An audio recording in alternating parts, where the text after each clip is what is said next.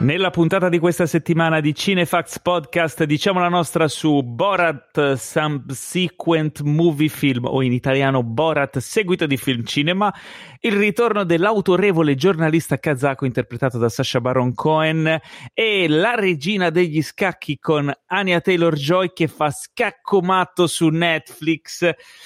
Questo Tristezza di presentazione, madonna. Eh, no, vabbè, questa è la solita dose di novità, recensioni, approfondimenti e tanto tantissimo nonsense su cinema e serie TV, serviti a voi senza spoiler e con tanta sana passione dalla redazione di cinefax.it. Qui vi parla il vostro amichevole Paolo Cellamare in studio, anzi, in realtà non proprio in studio, con l'agguerrito collega per eccellenza, il fondatore e direttore editoriale anima e pilastro di Cinefax, colui a cui Francis Ford Coppola ha confidato i suoi più intimi segreti l'insospettabile Teo Yusufian.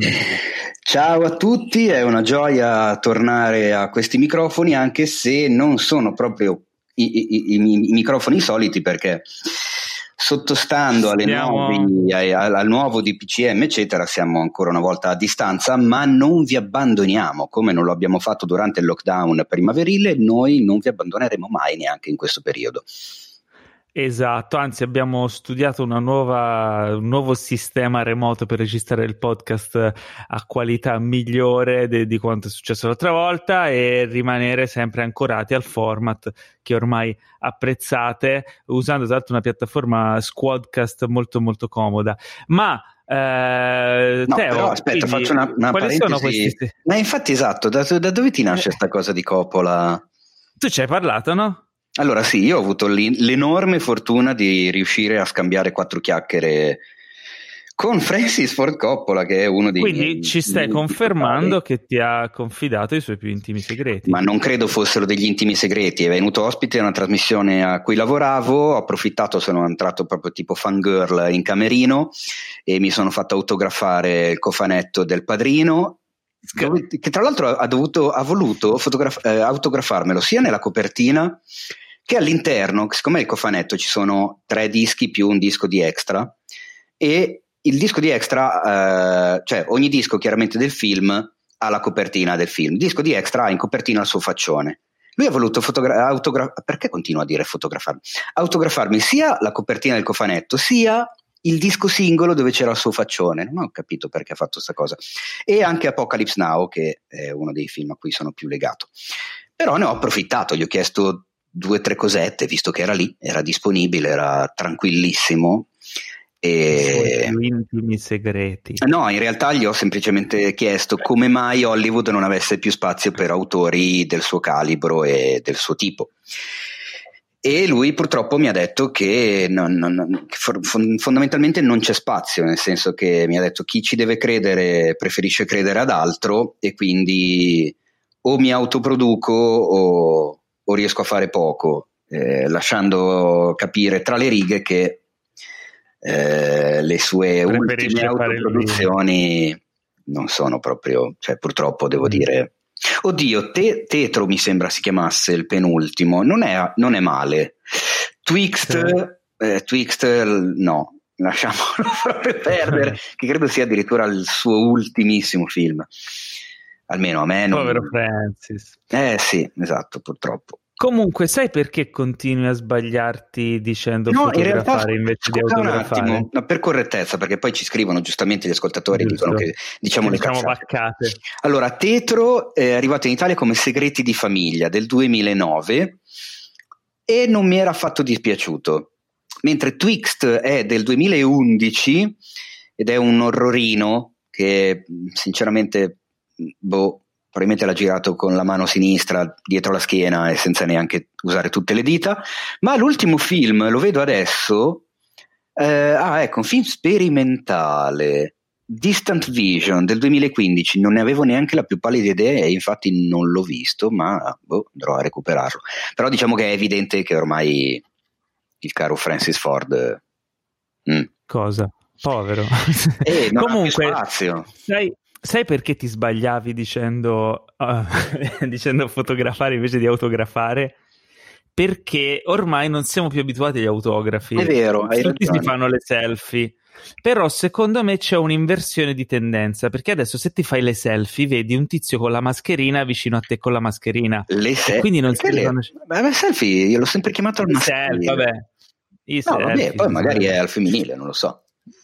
No, lo so, avevo pensato alla, fo- la foto. la. No, comunque io ho, Comunque, ho eh, anche la foto con Coppola, che però non è un selfie perché ci è stata fatta a me e altri due miei colleghi che erano in camerino in quel momento. Ci- senza mascherina perché Eh, no, erano sì, altri perché si, si parla di ormai, credo, cinque anni fa, mi sembra, sì. Sì. Però immaginati adesso che se, se ti fai la foto con eh, il personaggio no, che stimi, eccetera, poi avete la mascherina, magari la gente lo fa vedere. Guarda, ho fatto la foto con Coppola e dicono: Ma va, non è Coppola, è Esatto. barista con la mascherina. è uno che Quindi l'autografo rito- è il ritorno dell'autografo. È vero, potrebbe essere vera Eh. questa cosa. Sperando che duri ancora poco tutta questa situazione. Esatto, perché- esatto. Ah, Andando avanti, partendo con nostre- la nostra rassegna di nonsense, cioè in realtà questa cosa non è nonsense. Eh, noi abbiamo la rubrichetta dell'agendina che ogni tanto salta fuori, dipende se ci sono delle cose, degli eventi di cui insomma, da segnalare. In realtà eventi poca roba perché non, non si possono fare, ma ehm, eventoni come per esempio Lucca Comics si sono adeguati e l'hanno convertito in una sorta di rassegna online eh, che appunto da- dal 29 cioè oggi che stiamo registrando fino all'1 eh, di novembre, primo di novembre, eh, sarà su lucachanges.com e quindi ci saranno anche alcune presentazioni, per esempio Diabolic con i Manetti Bros e mm, la serie Romulus, di cui non abbiamo ancora mai parlato, però è fondamentalmente l'adattamento a serie del film Il Primo Re, o comunque l'espansione a serie, di cui tra l'altro è uscito anche un trailer. Ehm, inoltre, cos'altro c'è in agenda, Teo? Allora, c'è in agenda la nuova edizione del Ravenna Nightmare Film Fest, festival eh, ravennate dedicato al, al cinema horror, come potete immaginare dal, dal- visto che si chiama Ravenna Nightmare, di cui Cinefx.it è media partner, quindi troverete anche sul nostro sito aggiornamenti, eccetera, eccetera.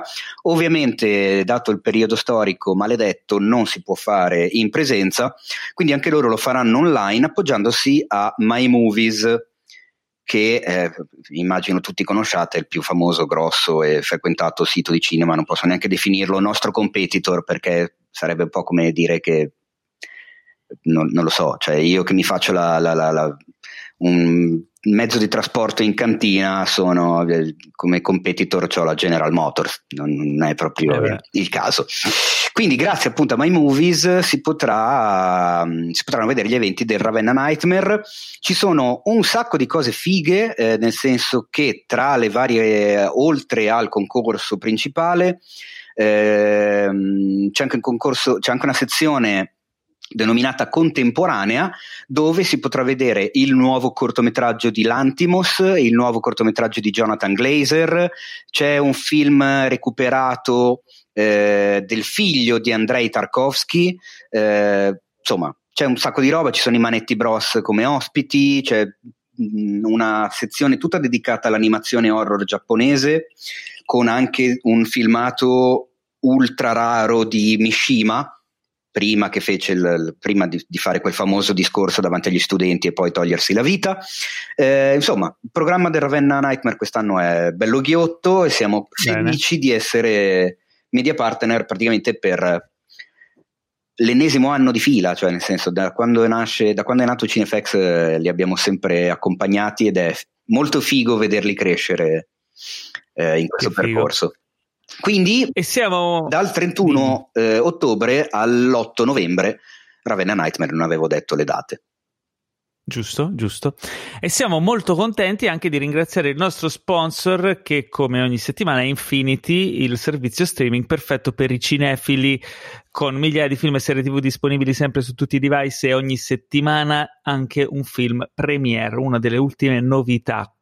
Dal 30 ottobre arriva Shaft, il quinto film della saga sull'investigatore Black Spoitenesco.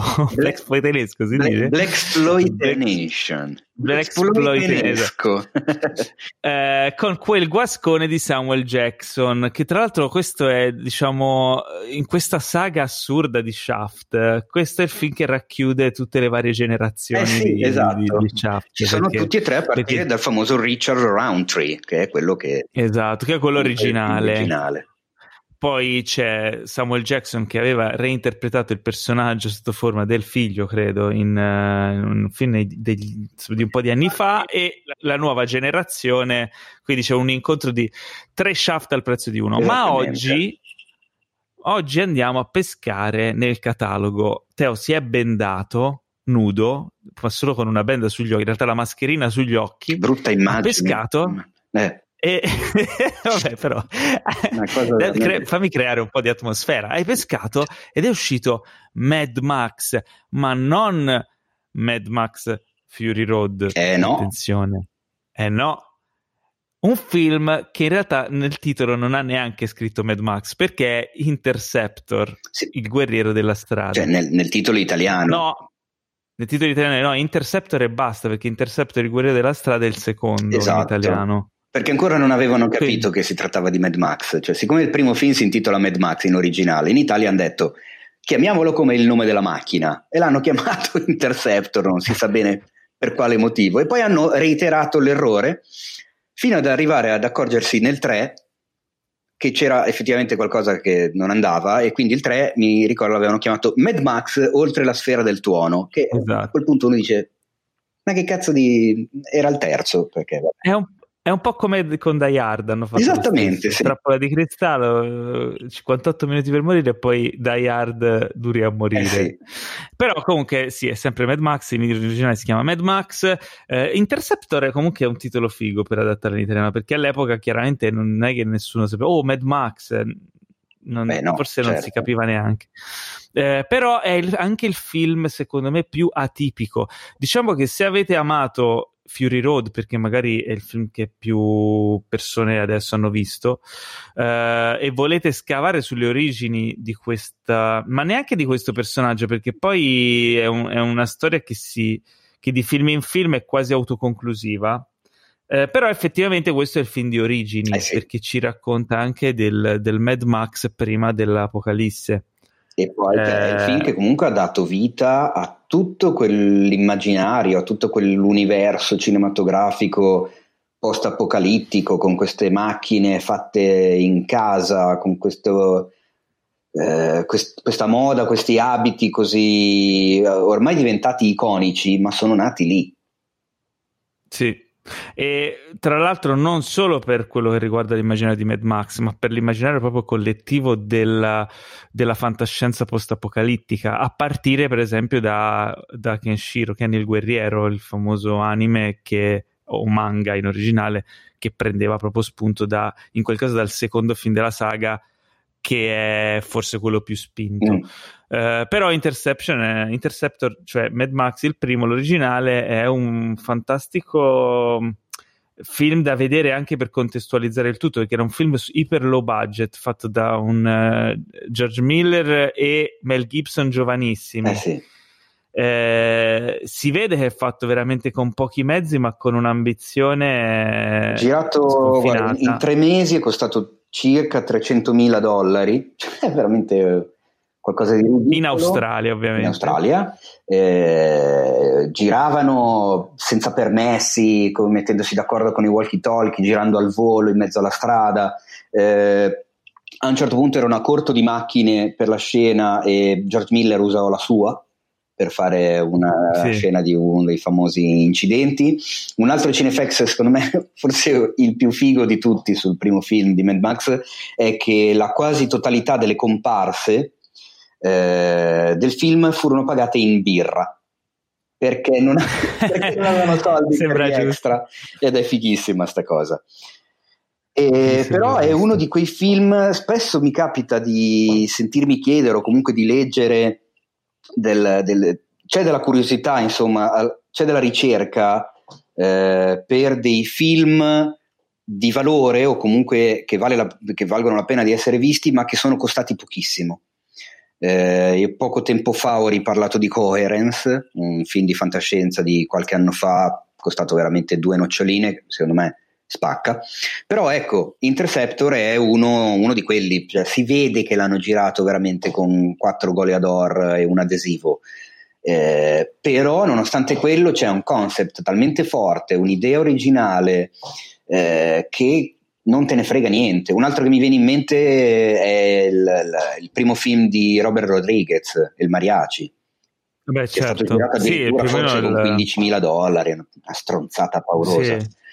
Però... Che aveva raccolto facendo il, il test, eh, facendo la cavia per eh, farmaci. esatto, e George Miller invece per il primo Mad Max eh, lavorava come assistente medico nel, negli ospedali, nelle, nelle sale d'emergenza degli ospedali, quindi vedi, alla fine siamo sempre lì. Chiaramente non aspettatevi il, eh, diciamo, il dispendio di mezzi che c'è in, in, Fury Road, ma neanche che c'è quello che c'è nel secondo film o nel terzo film, che sono, eh, diciamo, ben più... Diciamo che George Miller, partendo da lì, ha saputo ben utilizzare i mezzi che poi gli venivano, sì. diciamo, messi a disposizione più avanti, che non è scontato perché un conto è fare un film tra amici con due soldi e tanta ambizione, un conto poi è riuscire a gestire un progetto molto più grande in maniera efficiente. E, e lui, insomma, negli anni ha, ha, guadagnato una grande reputazione. Eh, direi di sì. E comunque quindi, dal primo novembre lo trovate in esclusiva su Infinity, quindi se ve lo volete vedere eh, iscrivetevi a Infinity anche perché, come Paolo adesso ci dirà, la cosa più gustosa eh. è che con il codice sconto Cinefacts avete due mesi omaggio, quindi non uno, ma due. Eh.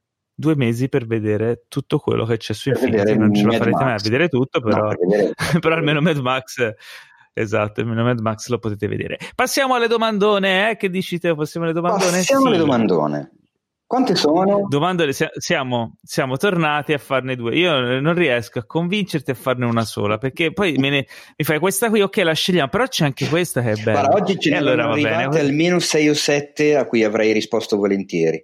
E invece, cari omuncoli e donnuncoli che ci ascoltate, se le domandone a cui rispondiamo sono solo due, sappiate che è colpa di Paolo. Eh, hash, hashtag ovvio, certo. è colpa di Paolo. Deve essere una cosa esclusiva essere selezionati per la domandona. Cioè, qui abbiamo Anna Maria e Marco che sono delle persone di un certo livello. Anna Maria Rinaldi ci chiede: Guarda, qui leggo proprio tutto, tutto il trafiletto. Lo devo anche un po' interpretare. Ma sì, dai, entra nel personaggio. Okay.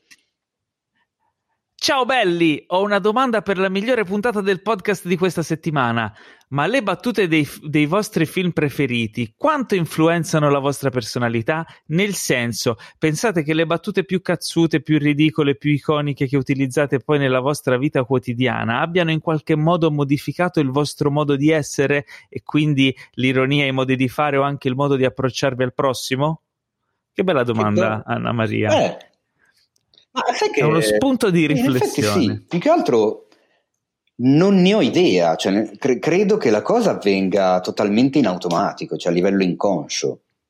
Nel momento in cui tu sposi, sì. diciamo, un film, quindi anche magari la filosofia di quel personaggio, te lo porti dentro al punto di rivederlo e quindi ricordarti a memoria le battute e fare in modo che nella vita ti vengano in mente in automatico in certe situazioni, cioè non è un procedimento pensato sul quale magari rifletti, è una cosa che viene, che, che viene da sé, credo. Non so. Beh, eh, non, so, ah, non so quanto poi ti cambi la personalità, però tutte le volte che uso tipo quando aiuto una persona eh, con, con, esito diciamo positivo e, e, poi gli dico come mi chiamo come mi chiamo e devono dire Wolf, no, oppure non lo dicono e dico mi chiamo Wolf e risolvo problemi, oppure quando vado a fare bancomat e prendo i soldi ah, so, e anche se sono da soldi, solo soldi facili lo faccio anch'io da 30 anni da quando è uscito Terminator 2 non ho mai smesso di farlo mi è rimasta in testa quella roba sì. lì Anche io. Ma sempre, anche, anche, io. Tutte, anche se sono da solo. 70 euro, che è una cazzata. Soldi facili, che soldi facili cosa sono miei, cioè non sono rubati come nel film. Però è, è spontanea la cosa. Però vai via ridacchiando. Esatto, tra l'altro mi fa ridere che sì. tu hai citato Wolf, che è il personaggio del quale anche io sposo spesso una battuta, soprattutto magari quando mi capita eh, di avere a che fare con la redazione di cinefx.it, eccetera, che magari ci arrivano dei bei feedback eh, o riusciamo a raggiungere eh, un obiettivo che ci siamo prefissati, eccetera, parte la, la, festival dei complimenti, ma a un certo punto per forza devo entrare a gamba tesa a dire che non è il momento di farci i pompini a vicenda. Ed è una roba che uso spesso, ma certo. anche sul lavoro, cioè quando parte, sai, la, la complimenteria. Anche io. No, bravo, no, ma bravo tu, no, ma bravo tu, sì, ok, però cioè, tagliamo. I film, I film, di Tarantino offrono molti, molte battute eh sì. riutilizzabili. Anche quelli dei Cohen. Che... Cioè... Sì, però eh, non solo memorabili, perché ci sono tanti film che hanno battute memorabili, ma quelli di Tarantino sono anche riutilizzabili. Eh, sì.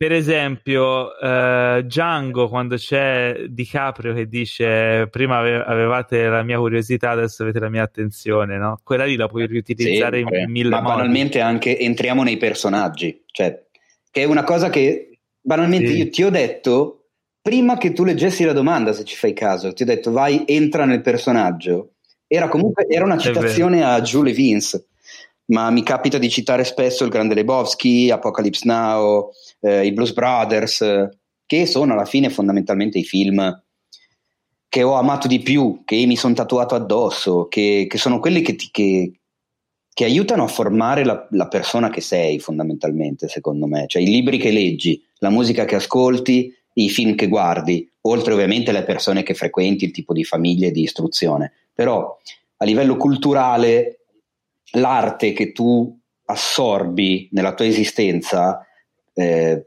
ti forma nel bene e nel male, cioè non, non, non puoi esprimere anche, esatto, in alcuni casi soprattutto. Quindi la risposta è sì, secondo me sì, in, non chiaramente in parte più o meno influente, però anche perché sì. secondo me è una cosa, non è una cosa univoca, nel senso che la tua personalità eh, magari eh, si plasma anche in base ai film che guardi, ma tu decidi di guardare un film che automaticamente poi andrà magari a piacerti anche in base alla persona che sei già. Quindi cioè, è un discorso che va in ambedue i sensi fondamentalmente. Beh sì, sì, sì. Eh, l'altra domanda invece ce la fa Marco Raffaeli e ci chiede, secondo voi nei film che stanno entrando in produzione adesso mostreranno la vita condizionata dal Covid, quindi con mm. mascherine, distanziamento, eccetera, o continueranno a rappresentare la vita come se nulla fosse successo? E questa è una cosa che mi chiedevo anch'io, cioè ci sarà un'ondata di film ambientati nell'era co- l'era pandemica, come viene chiamata ormai. Sì, adesso. tra l'altro ce n'è, non so se hai visto, ma ah, devo ancora dare la notizia, potrei darla adesso in diretta mentre stiamo registrando. eh, c'è, eh, come si dice, c'è un film ambientato proprio in, during the pandemic, ma violenta, prodotto da, da Michael Bay, che è una cosa fa abbastanza ridere, mm. che si chiama Songbird e non solo prende spunto da quello che ci sta succedendo adesso, ma lo appesantisce ancora di più, come se avessimo bisogno di cose ancora peggio. Eh, Tra l'altro ho sentito dire che c'è una scena in cui uno dei personaggi lascia cadere una mascherina e esplode, la mascherina esplode. Eh, sapevo che avresti detto sì. questa roba. eh, no, la cosa assurda è che cioè, picchia ancora di più perché praticamente è ambientato nel 2000, adesso non voglio dirti cazzate quindi lo sto cercando in tempo reale, è ambientato nel 2023 o 2024 dove mm-hmm. praticamente il virus che stiamo vivendo adesso, che stiamo subendo adesso, è peggiorato ancora di più, ecco il 2024, e ha portato alla malattia Covid-23 con un tasso di mortalità di oltre il 50%, che ha costretto il mondo a un lockdown di quattro anni. Cioè. Ma che cazzo, Michael, eh, basta, torna a fare i film esatto. da ridere, facci Bad Boys. Uh, Una roba 10. che a leggerla vengono i brividi. No, dai, non si Però, può. Però, allora, può, il fatto della, della, cioè, la questione dei, dei, film con la mascherina, il distanziamento e, e, i rapporti a distanza, non lo so, secondo me è comunque un, un, una parentesi, mi piace pensare che sia una parentesi che prima o poi, bene o male, con gli strascichi che, che, tutti sappiamo già da adesso, ma finirà. Quindi se non è un film ambientato specificatamente in questo periodo e che parla, cioè dove parte della trama importante è il fatto che si stia vivendo questo momento, secondo me non avrebbe molto senso rappresentare la vita come la stiamo vivendo adesso, perché come la stiamo vivendo de- adesso è una normalità, ma all'interno di una bolla che prima o poi andrà a scoppiare. E il rischio è di avere un film che dopo cinque anni è già molto vecchio. Beh, però è un film che racconta un momento sì, storico. Però allora nella, nel, nel, nel plot devi mettercelo, cioè non devi nel senso, mi, fa, mi farebbe strano un, uh, che cazzo ne so, una commedia romantica ambientata in questo periodo, dove però questo periodo è dato come la norma. Ma invece a me non dispiace, cioè tipo come quando guardi un film di Hitchcock e, e la gente si veste in un modo diverso, cioè nel senso eh, guardi un film vecchio ci sono cose che ora non, non, non ci sono più. Mm. Mm. Que- boh, è, è, un, è, un, contesto, non sappiamo quanto dura, chiaramente credo, non lo so, non ho, la, non ho il pronostico eh, perfetto, però non penso che durerà come dice Michael Bay. Però eh, comunque diciamo che l'elemento mascherina è diventato un accessorio di, di abbigliamento comune e, e questa cosa secondo me durerà anche un po' dopo perché magari cioè, anche tra qualche anno quando magari il, il Covid di per sé si, è, mm, si sarà ridotto o, o estinto, magari le persone continueranno a portare la mascherina in determinate condizioni, come lo facevano già, per esempio, in Giappone. Se tu hai la tosse, eh, vai al lavoro, ti metti la mascherina per non infettare gli altri. In Giappone è una cosa che fanno da, da 30 anni. Non lo so, da, comunque negli anni 90 già lo facevano in maniera comune. Magari questa cosa diventerà diffusa a livello globale, però vedere un mondo di mascherine, che è quello che vediamo oggi quando andiamo in giro per strada, racconta anche un periodo storico in cui può essere ambientata una storia. Quindi sì, può essere come dici tu, contestualizzato nella narrazione della storia. Per esempio, una persona che viene scambiata con un'altra perché ha la mascherina. Oppure può essere semplicemente una, un elemento caratterizzante del, della, dell'ambientazione odierna. Mm. Però penso di sì, cioè, mh, mm, secondo me s- ci sarà, ci saranno alcuni film che ne faranno mm. uso, cioè uso, insomma, lo, lo mostreranno. Eh, non lo so, non... Eh, la risposta a Marco non è né sì né no. Secondo me ci saranno entrambi i film. Ci saranno film che, che, che saranno ambientati in un periodo storico indefinito o nel prima o nel dopo e non, non, e non ci sarà questo elemento. Ci saranno film invece magari che, che racconteranno il presente così com'è.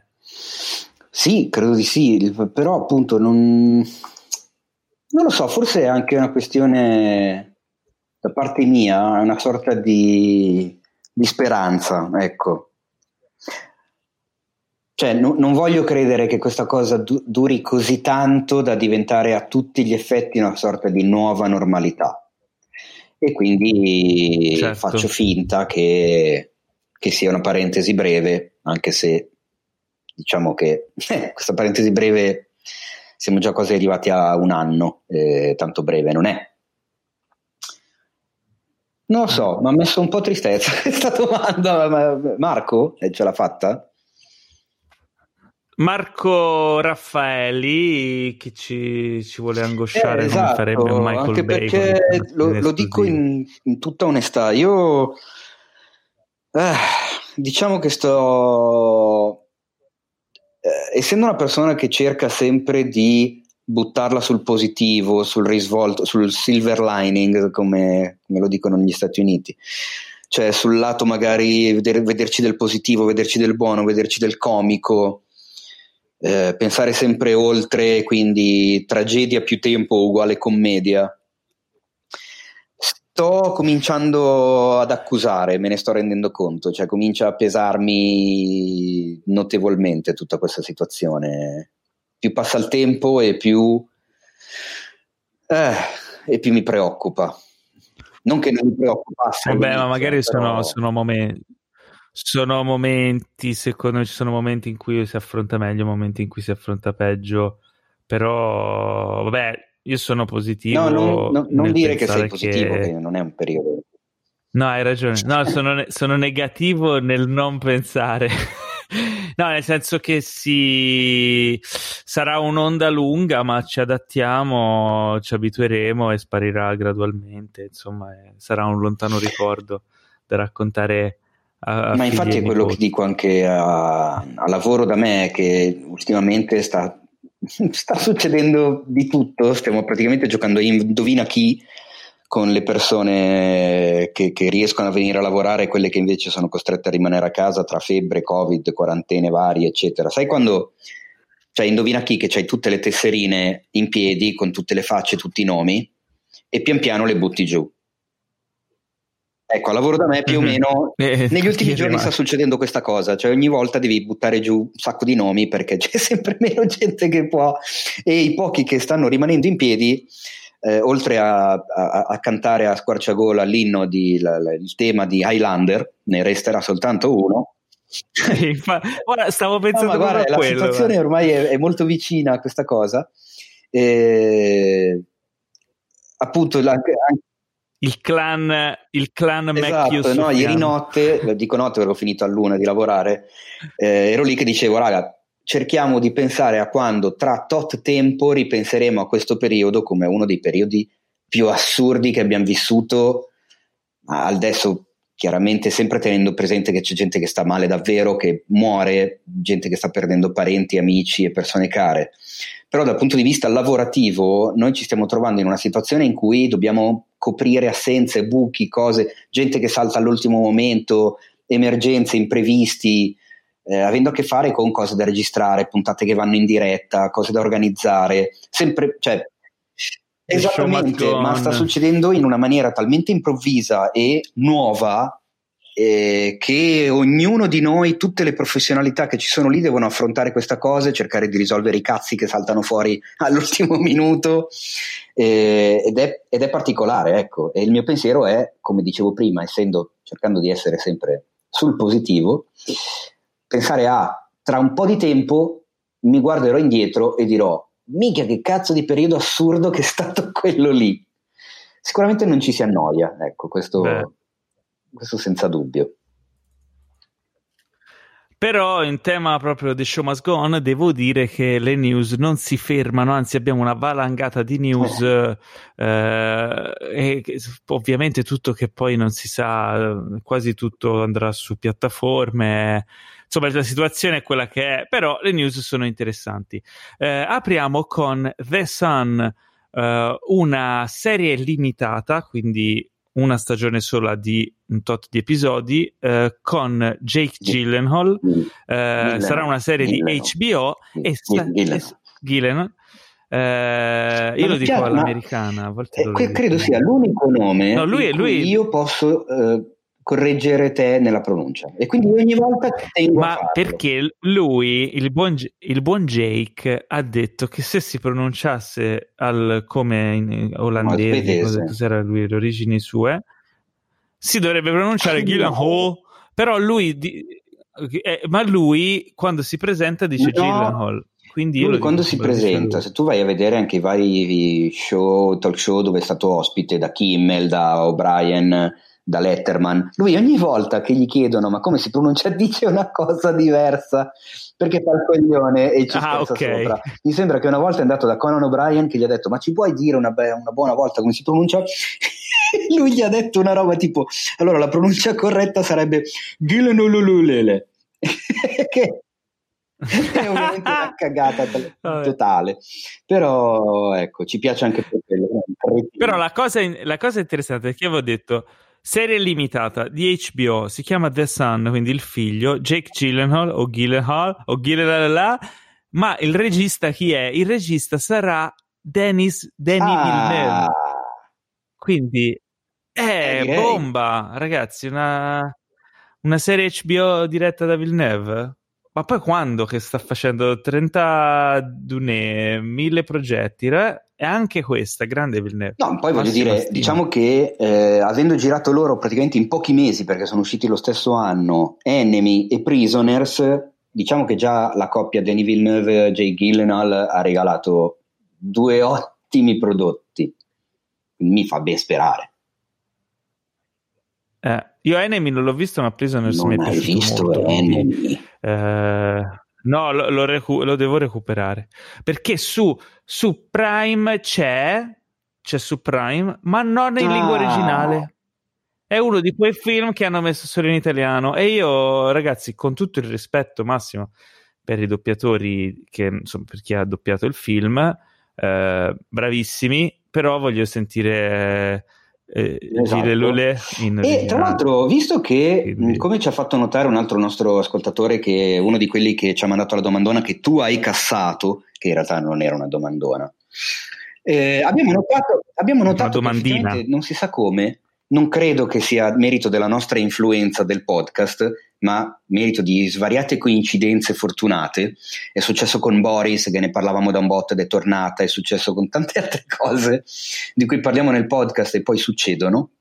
Non ultima appunto questa nuova eh, primavera delle, dei film e serie ambientate in epoca romana e greca che era una delle cose di cui parlavamo. Mi piacerebbe vedere più cose ambientate in quel periodo. Boh, un delirio di roba. Io a questo insieme. punto potrei buttare un appello al signor Amazon Prime Video, che non è Jeff Bezos, eh? attenzione, è il signor Amazon Prime Video. Ma perché cazzo okay. non mettete la lingua originale? Ma non no, dipende attenzione. da Prime. Il doppiaggio non dipende, non dipende, dalle piattaforme, infatti spesso ridoppiano perché non si comprano i diritti del doppiaggio originale, magari non c'è disponibile, quindi eccetera. Però che cacchio, il film in lingua, perché no? Cioè, perché spesso ci sono i film solo doppiati? È strana sta cosa. Perché non, non è una. Allora, Amazon, qui ho un, ho un insight. Eh, potrei sbagliarmi, quindi non ho. Uh, però penso di essere al 99% corretto nel dire questa cosa. Um, ah, Prime, la piattaforma Prime Video offre uno strumento alle distribuzioni per mettere i propri prodotti nel catalogo e deve avere delle revenues in base a quanto vengono visualizzati, un po' come fa YouTube. Um, questa piattaforma, uh, per, per, inserire i propri prodotti su questa piattaforma, alcuni dei distributori si affidano a, de- a un, delle società intermediarie che caricano, che diciamo convertono i film nel formato adatto per essere messo sulla piattaforma secondo tutte le specifiche, le richieste di, di Amazon Prime di Prime Video e li caricano sulla piattaforma. Eh, a quanto pare, alcune di queste società, o una di queste società, non lo so, non, eh, non ha messo il multi audio sui, sui film della, delle distribuzioni che ha caricato su, su Prime e non so se questo problema lo correggeranno o no, ma dipende in alcuni di questi casi dall'intermediario. Comunque non dipende da Prime, perché Prime mette sul catalogo quello che, che gli caricano le terze parti. Quindi dipende da dalla distribuzione o dall'intermediario a cui la distribuzione si affida.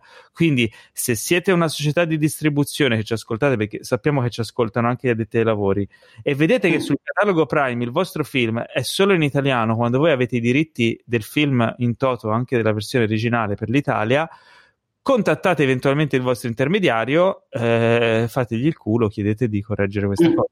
Perché ci sono sempre più persone in Italia che cercano la lingua originale e non dovreste sottovalutare questa fetta di pubblico che magari è anche più attenta a un certo catalogo di film. Esattamente. Quindi il mio appello lo faccio alle distribuzioni. Se notate che su Amazon Prime, eh, su Prime Video, dico sempre Amazon Prime, ma non c'entrate, su Prime Video eh, il vostro film non ha la lingua originale, fatevi sentire con chi vi ha fornito questo servizio, perché immagino che l'abbiate pagato e sappiate che il pubblico è attento. E, ehm, ok, vado avanti. Abbiamo, eh, sì, una notiziona, abbiamo una notiziona bomba riguardante una delle saghe cinematografiche più influenti e importanti della storia del cinema se non altro della storia del cinema di Universal.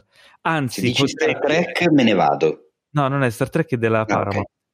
Okay. eh, anzi, la serie, la saga che probabilmente tiene in piedi Universal come studios, come major, e sto parlando di Fast and Furious.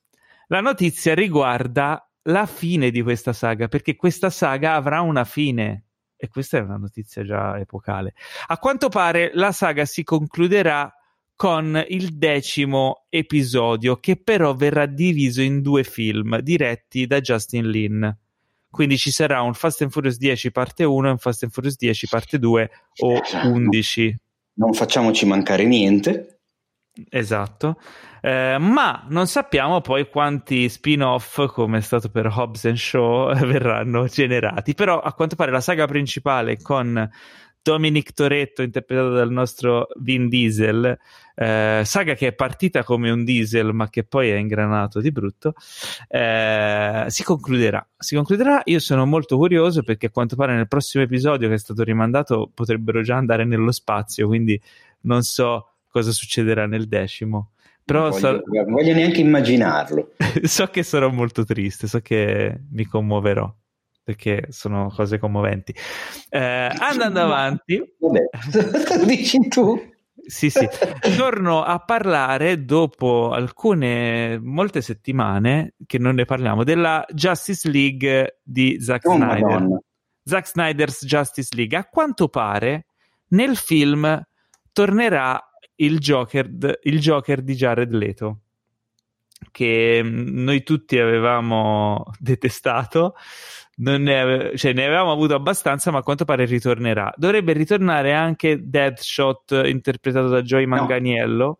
Deathstroke. Deathstroke, scusa. Deathstroke. Deathshot è quello di, di Suicide Squad. Iniziamo con le vaccate, di cui poi dobbiamo fare gli errata. No, dovrebbe tornare Deathstroke, ehm, non si sa in che termini e quanto. Insomma, eh, non si capisce, ma potrebbero esserci più. È, è, questo Zack Snyder Justice League è una cosa che si sta ingigantendo eh, a dismisura. Cioè, sì, a questo cioè. punto, ma infatti la mi ha fatto ridere il caro io, ah Dio Dio guardi, perché eh, sul sito è lui che si sta principalmente occupando di coprire le news in merito, anche perché Bravo. è quello che conosce meglio eh, diciamo, l'universo fumettistico dal quale nascono quelle cose, ma mi fa morire da ridere perché ogni volta si, eh, eh si esalta, ma non perché...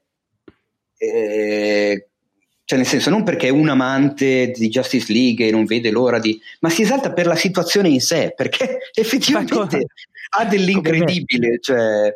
ma sì, alla fine mi sto appassionando anch'io a questa stronzata, perché cioè, sulla carta doveva essere Snyder Cut, nel momento in cui tu usi la parola cut, vuol dire che è un diverso montaggio di un qualcosa che abbiamo già visto.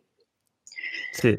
Già il fatto che gli avessero dato 30 milioni, quelli di Warner, per fare un cut era un qualcosa di abbastanza singolare. Poi i milioni sono diventati 70.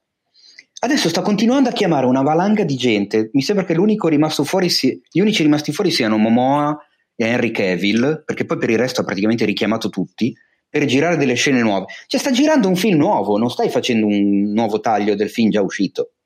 Non dire cazzate. Sì, no, ehm... Sta girando una cosa completamente diversa. Sta, sta, facendo un film di quattro ore nuovo.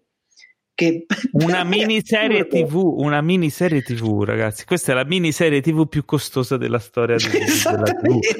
E con e... la genesi più assurda che abbia mai sentito. Cioè, il, il dubbio che mi, che mi viene chiaramente Justice League non è piaciuto a nessuno, quello che è uscito al cinema non è piaciuto a nessuno, nemmeno agli executive della Warner. No, però dai, lui deve. Qualcuno deve... sarà piaciuto, non dire nessuno. Boh, vabbè, a qualcuno sarà piaciuto, non so per quale motivo, però chiaramente Zack Snyder è riuscito a convincere facendo vedere un premontato, qualcosa che quello che ha in mano vale la pena di investirci un sacco di soldi, perché se no dubito che Warner avrebbe, diciamo, investito tutti questi soldi in più. Cioè, stanno eh sì. andando all in su un progetto che parte da un film fallimentare, quindi sono super curioso, cioè, è, è, infatti è, il discorso è quello che dicevi tu, se sono curioso della situazione, di che cazzo sta succedendo. No, è, t- talmente anomala come situazione che per forza da seguire con passione, poi ogni volta, cioè, ormai siamo veramente a una notizia ogni due giorni, viene fuori qualcosa che, cioè, io ho paura che tra pochi giorni mi sveglierò e leggerò su Variety che nel nuovo Justice League di Zack Snyder ci siamo anche io e te. È probabile. Cioè, stiamo arrivando a quei livelli lì e tu dici, ah cazzo, ci sono anch'io, aspetta, devo andare a recitare, che non si sa perché.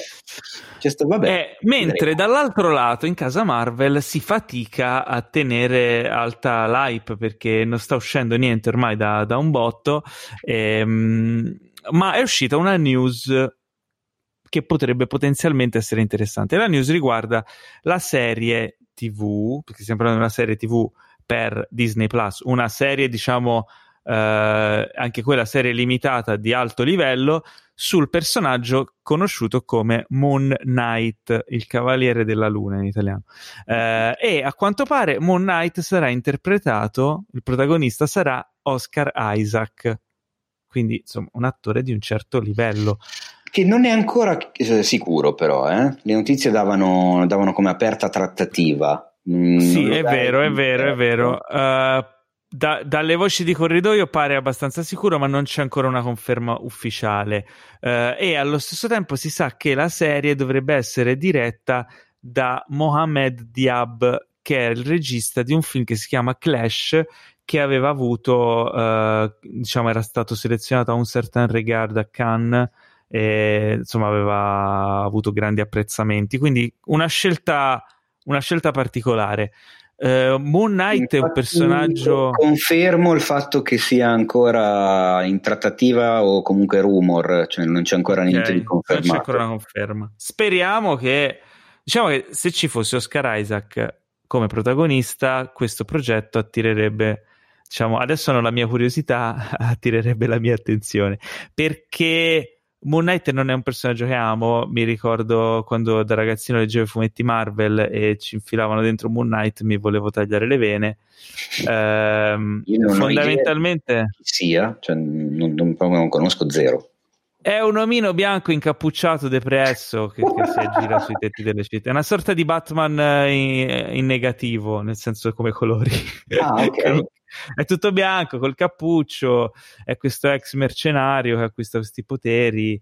Eh, è un po', cioè non è un personaggio simpatico e divertente. Poi non so quanto lo, quanto lo trasformeranno e lo diciamo allineeranno allo, allo spirito dei Marvel Studios perché se no insomma è un personaggio un po' deprimente. Non, non, mi mai, no, non, mi ha mai, colpito però magari ci sono fan di Moon Knight che, che, mi stanno insultando in questo momento perché dicono ah però tu non hai letto la saga più importante mm. questo o quella. Però comunque è un personaggio minore è un personaggio che non ha mai avuto un grande successo editoriale. Sono sicuro o quasi sicuro che lo rimaneggeranno un bel po' uh, speriamo insomma che venga fuori qualcosa di carino. Oscar Isaac sarebbe una buona mossa Bene. E, bene. Veniamo adesso alla notizia madre che sicuramente è stata inserita dal nostro Mace perché Attenzione. ne colgo proprio il, il taglio, la, la, insomma, la profondità e lo spessore del il gusto. ho, ho, paura, ho paura, giuro che ho paura. Questa notizia, questa notizia, la notizia madre, riguarda una grande attrice, attrice di livello, Emily Ratajkowski, un'attrice che recita un po' con tutto il corpo. Emily Ratajkowski. Ma perché? Dai, che non, non, so perché non, non conosci Emily Ratajkowski. No, sì, certo che la conosco, mi chiedo cosa ci faccia nelle notizie. Okay. È una notizia di Mace. A quanto pare Emily Ratajkowski è incinta e non vuole rivelare il sesso del suo bambino. Questa era la notizia madre. Ah, qui è, fin- finita qua la... È finita qua la eh, notizia. Andando avanti. Porca puttana. Andando avanti, allora. uh, abbiamo una notizia su Creed 3. Uh. La come si può chiamare Creed 3? La, l'ennesimo capitolo della saga di Rocky o l'ennesimo capitolo della saga generata dalla saga di Rocky? La seconda che hai detto. Ok, quindi il, ok, lo spin-off di Rocky, diciamo così. Sì. Um, il terzo capitolo di questa apprezzatissima saga, che tra l'altro, insomma, il primo lo straconsiglio, il secondo, se siete fan di Rocky, avrete dei grandi, grandi soddisfazioni. Questo terzo episodio cambierà eh, regia, mm, non ci sarà.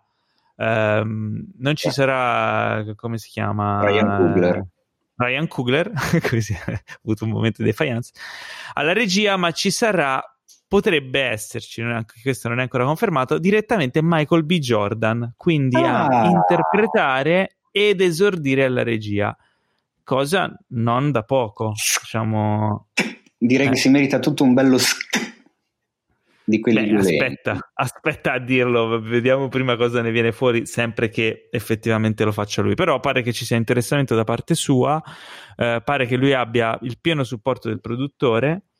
Eh, e vedremo. Io non lo so, sono un po' dubbioso perché è un ruolo tosto mm. e, e, fare la regia, interpretare.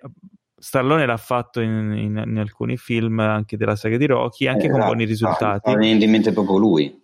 Quindi. Eh, quindi. vuole un po' percorrere la strada del suo mentore, diciamo. Mm. Mm, ma però sì, dai, diciamo che è una cosa che mi incuriosirebbe. Cioè, sarei curioso di vedere come se la cava il buon Michael, che insomma è un grande talento. Eh? Hai altro da aggiungere? Mm, mm, mm, no, in realtà stavo ancora pensando a quale potrebbe essere il sesso del figlio di Emily Ratajkowski, quindi... Bravo, perché eh? quella è la notizia madre. È la notizia madre che ci porteremo nel cuore questa settimana. Um, invece nasce la label Warner Max, ah. che eh, diciamo sotto la quale verranno prodotti tutti i film di Warner dedica- cioè, che usciranno direttamente su HBO Max. Quindi i film per la, per la, piattaforma HBO Max avranno questa label Warner Max mm. per ricordarci che dietro c'è Warner e non HBO. Quindi eh. forse si sono facendo un passettino indietro perché tutte le robe HBO Max che stanno uscendo la, la gente pensa siano prodotte da HBO quando invece sono prodotti Warner. Eh, vogliono fare la pipì sull'albero, mi dicono ascolta. Un pochino. Eh. E poi a quanto pare hanno in programma un numero cospicuo di uscite all'anno per la piattaforma, proprio come film. Un po' come insomma gli original, i film original di Netflix, loro vogliono avere il loro filone, insomma, di film eh, importanti, no? di, di, film di rilievo. Eh, mentre una notizia molto brutta, molto, ah, molto brutta, forse la notizia più brutta della settimana. No. David Fincher ha detto ah, che. Eh sì Mindhunter, la serie Netflix da lui, diciamo, condotta, è probabilmente morta o avrà una pausa di alcuni anni mm, perché a quanto pare il budget della serie, che era altissimo, non collimava con il numero di visitatori, ma soprattutto con le energie che gli richiedeva. A quanto pare lui si è trovato a diciamo a fare anche da showrunner perché non riuscivano a trovare nessun altro che potesse prendere in mano la serie. Eh, lavorava con orari folli per sei mesi o più all'anno e diceva 60 ore alla settimana. Stava morendo, dice quando è finita la seconda stagione era, era mm, così stressato e, e spossato che, che, ha pensato, cioè mai più, o, o trovano un altro showrunner o lui difficilmente riesce a rimetterci al lavoro. Fortunatamente poi, insomma, come diciamo, per riprendersi si è messo a fare Mank, che uscirà, esatto. che uscirà a breve, di cui parleremo tra poco. Eh, però è un, è, un, è un, duro colpo perché Mindhunter secondo me era una delle, se non la serie più di valore su, su, tra gli original di Netflix. Non so tu che ne pensi.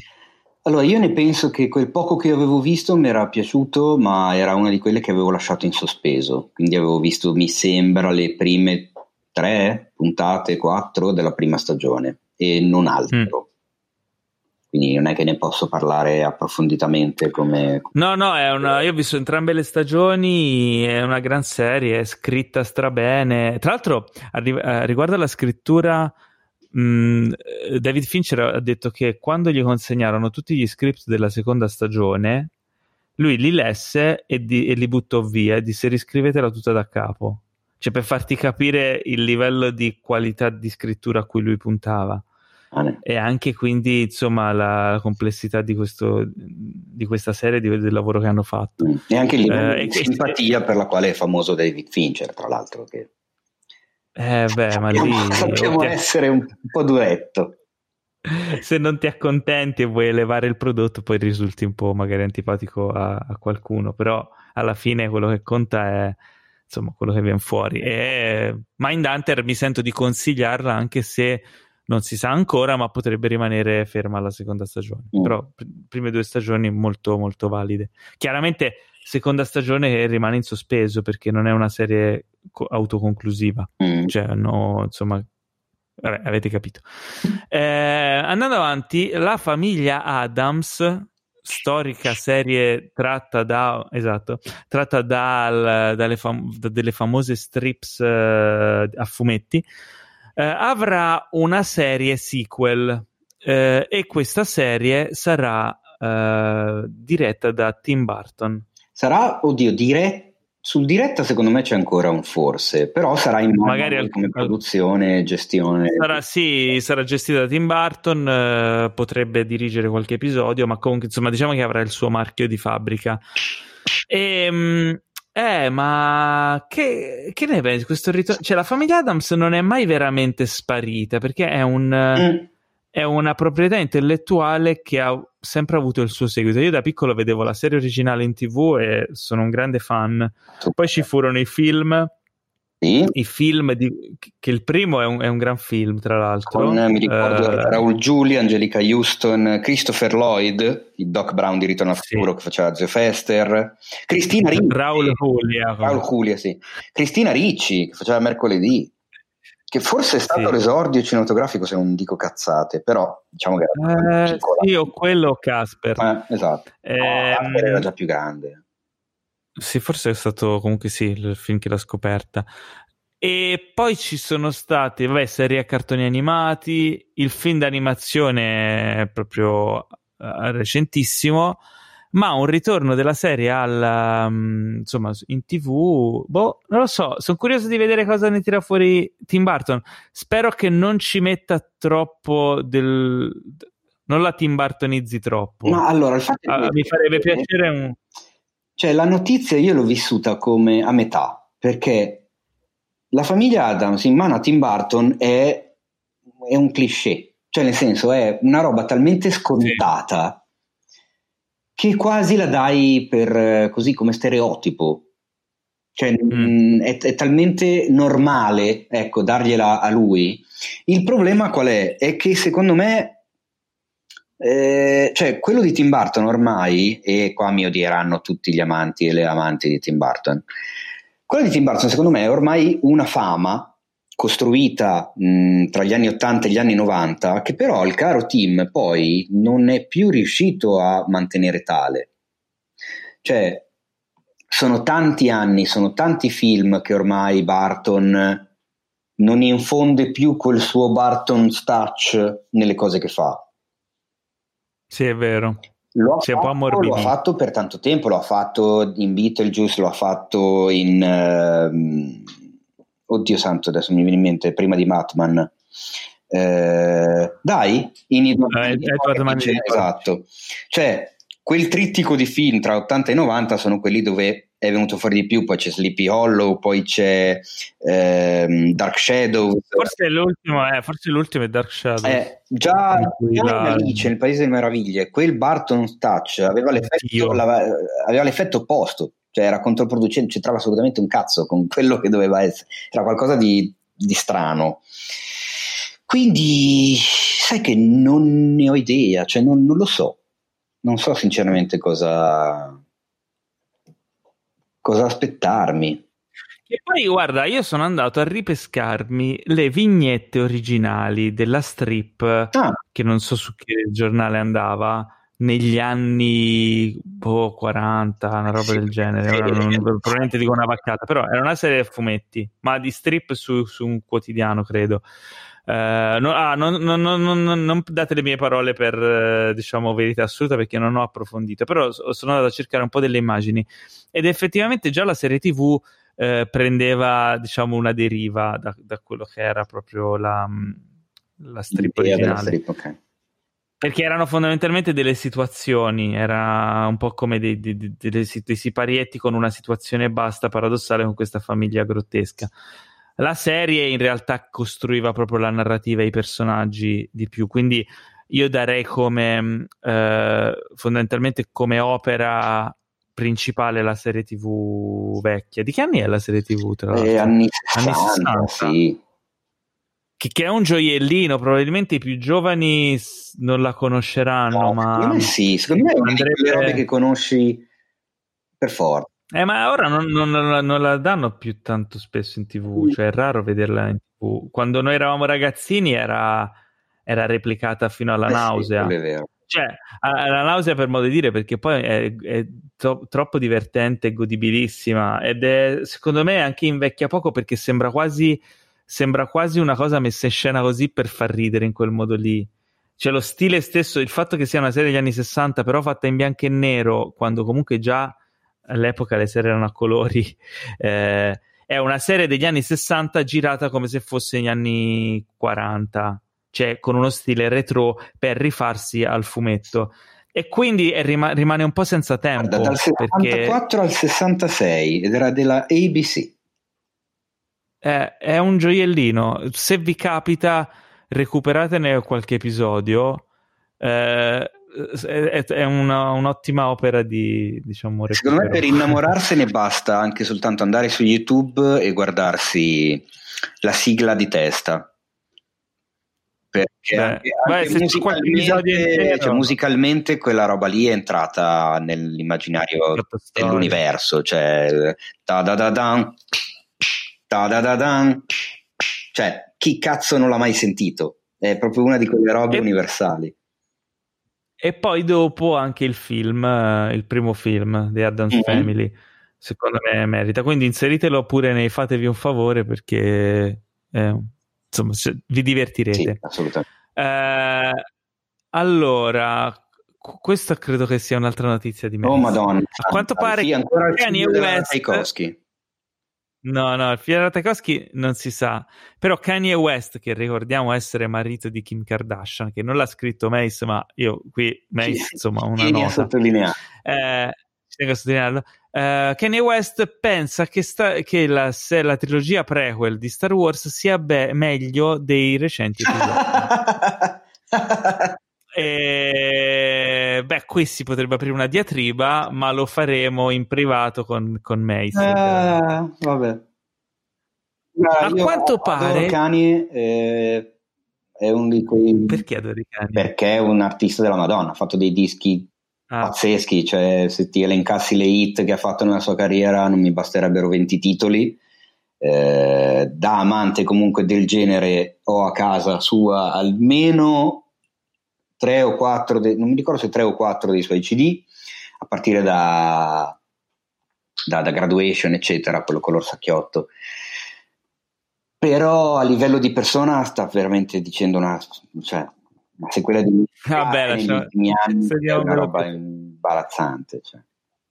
Ma non siamo qui per parlare di, della famiglia West Kardashian, ma per parlare di un film che a quanto pare è in, uh, in, sviluppo, comunque se ne sta parlando da molti, molti anni, e che è il film di Battlestar Galactica. Ah. Battlestar Galactica, che è un franchise che eh, ha le sue origini negli anni 70, in cui diciamo fu mandata in onda la serie TV. Uh, che cercava un po' di riprendere lo spirito di Star Wars, uh, del successo di Star Wars, uh, che poi è stata ributtata nel, nei primi anni 2000 da Sci-Fi Network con una prima una miniserie e poi una serie in sé per sé eh, Battlestar Galactica, diciamo il reboot, che è una delle cose di sci-fi più belle fatte in tv negli ultimi anni. Eh, a quanto pare si parla di un film da tempo e eh, si sono susseguiti vari sceneggiatori per cercare di mettere insieme questo progetto. Eh, adesso pare che sia passato tra le mani di Simon Kinberg, che recentemente è rimasto all'asciutto dopo aver gestito per anni la saga X-Men di Fox e ha trovato qualcosa di nuovo su cui mettere le mani. Onestamente, visti i risultati degli ultimi film di, degli X-Men, eh, e non solo degli ultimi, diciamo il, il, la qualità altalenante del, della saga X-Men di Fox, non lo so, eh, amando il, il, franchise Battlestar Galactica sono un po' dubbioso, mm. sì, però speriamo bene. Ma guarda, come al solito in questi casi, cioè, prima di vedere possiamo dire poco, possiamo semplicemente augurarci che sia esatto. una cosa bella da vedere perché ne guadagneremmo anche noi. Esatto. La cosa curiosa è che sai, Teo, che Simon Kimberg è sempre stato legato a filo doppio con Brian Singer. Mm. Eh, perché avevano fatto insieme all'epoca i soliti sospetti, eh, poi Singer è stato legato alla saga di X-Men, anche lui con, con Kimberg. Eh, per anni, eh, adesso però Brian Singer è fuori dai giochi, sì. Visto quello che è successo, insomma, i fatti di, di cronaca recente, insomma, è stato coinvolto negli scandali eh, tra i predatori sessuali, eccetera e Kimberg rimane da solo. Uh, a quanto pare era coinvolto anche Brian Singer per anni in questo progetto, ora invece l'hanno segato via. C'è solo Kimberg. Eh, e questa è la notizia. Altra notizia curiosa riguarda Assassin's Creed, mm. che dopo il film di qualche anno fa con uh, Fassbender film diciamo che non ha riscosso un grande successo né tra gli appassionati né tra i non appassionati. Io non l'ho visto quindi non, non lo so. non, non giudico.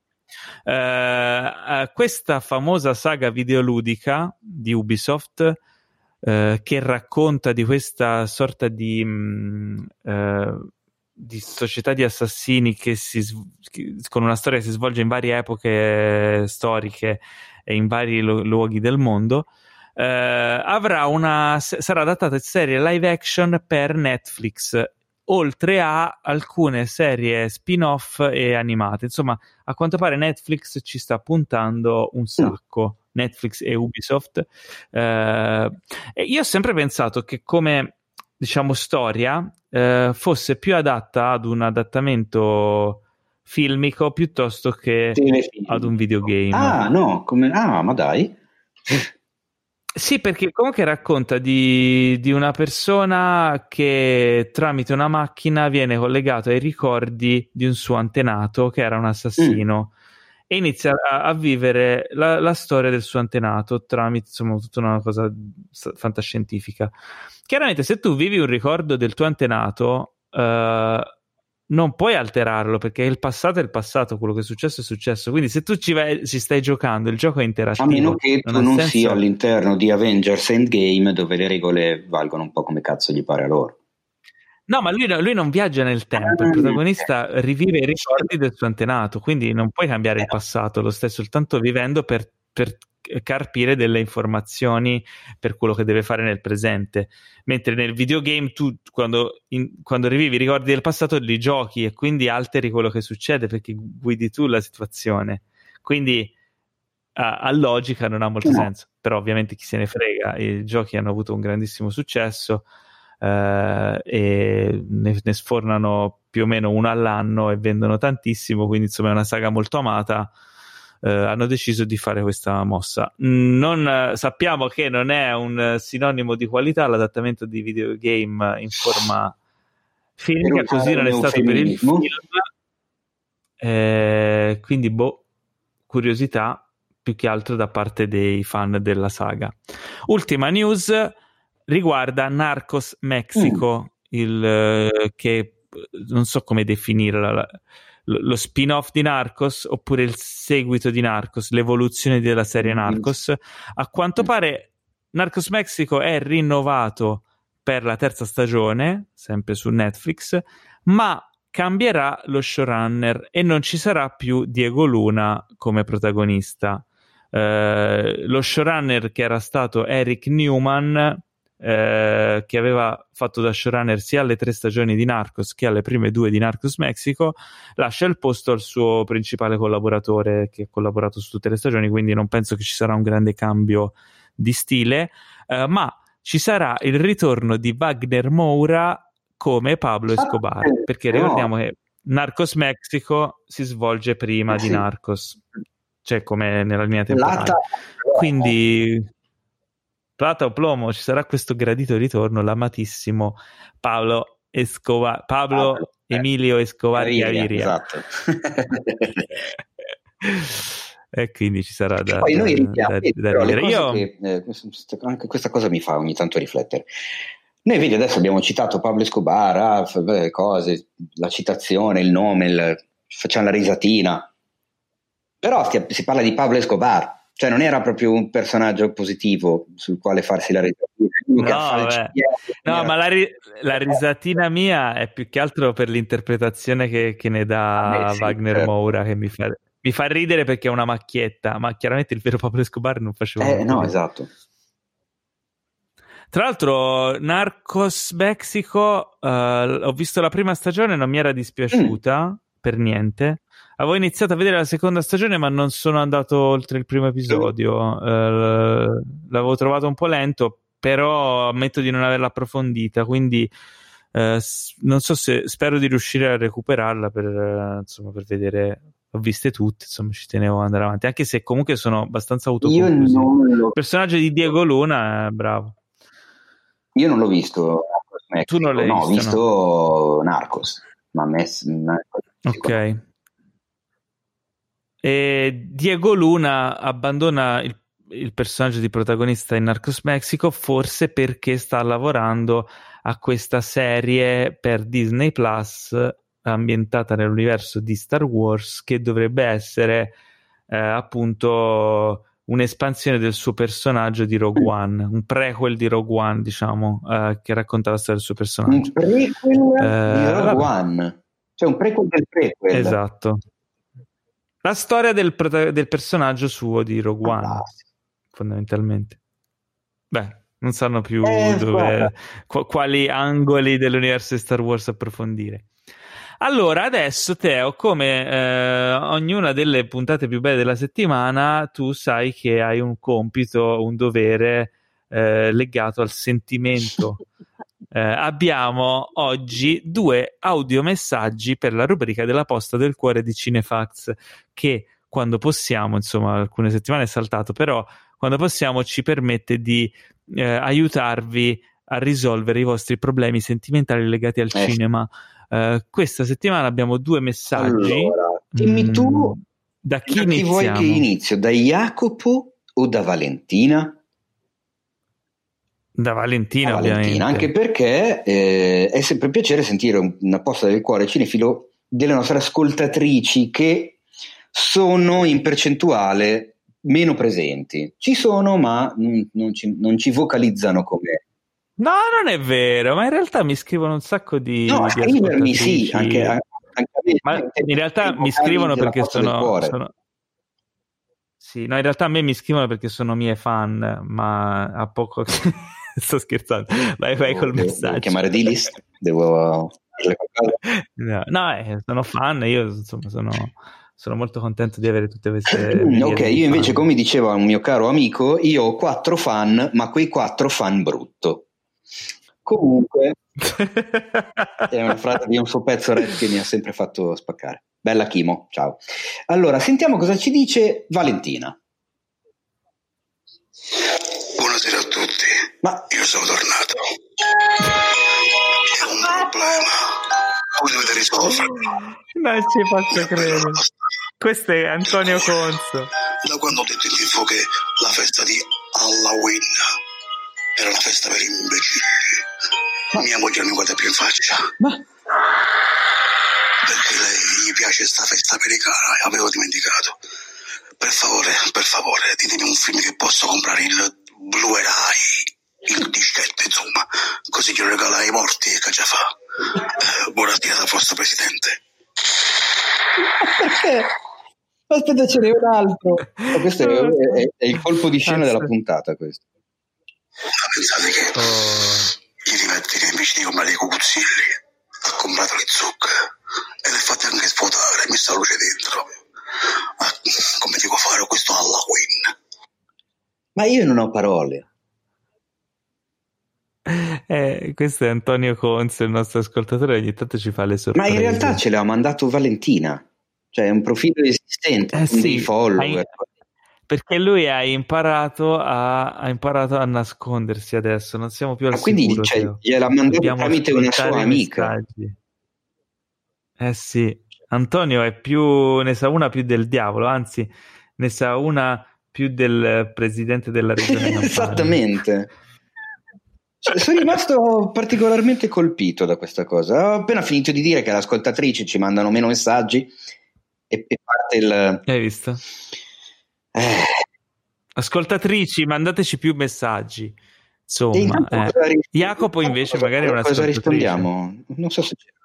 Ma cosa gli devo dire? Basta, Antonio, basta. Questa è una rubrica seria. È una rubrica fatta per chi ha dei problemi. Tu ti stai approfittando dello spazio dedicato a persone che sono in difficoltà, hanno bisogno di aiuto.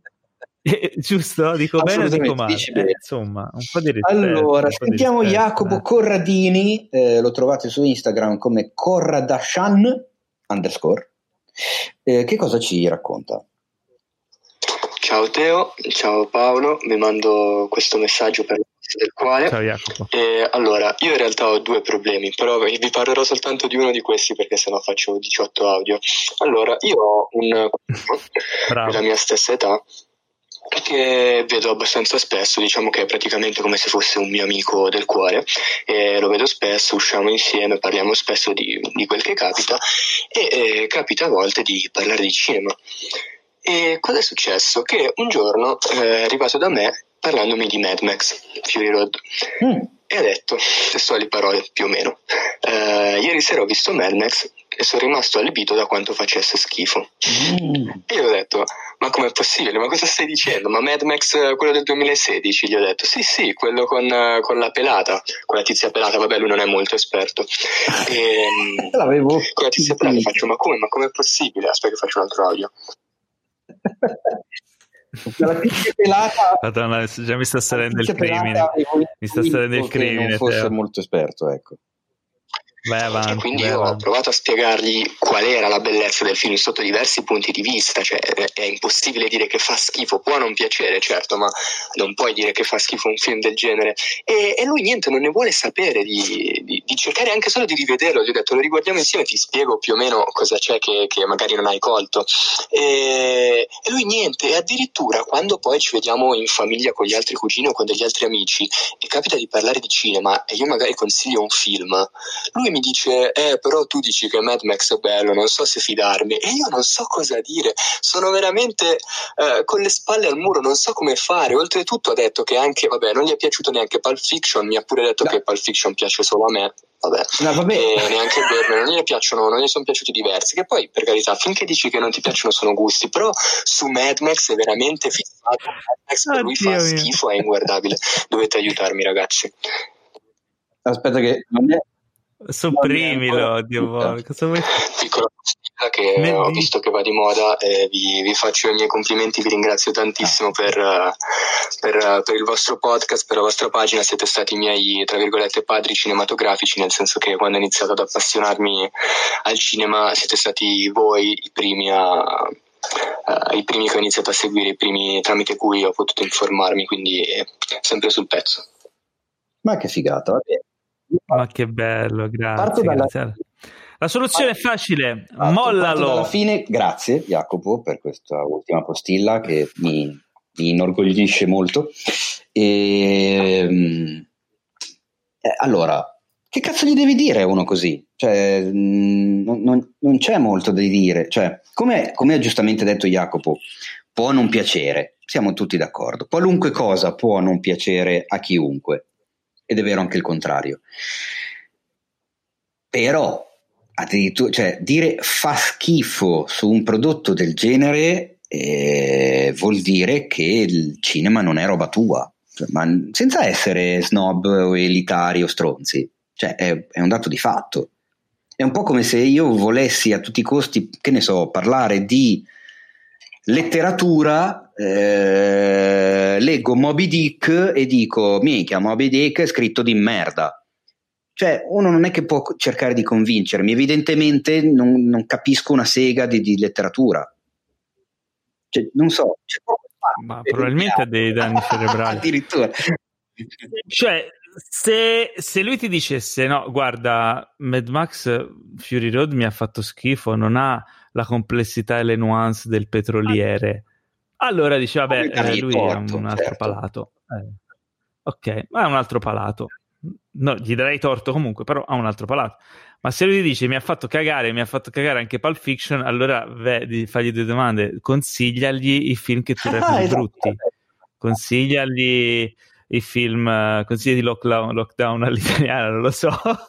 consigli dei film stupidi, consigli dei film da dementi, perché evidentemente potrebbero incontrare i suoi gusti.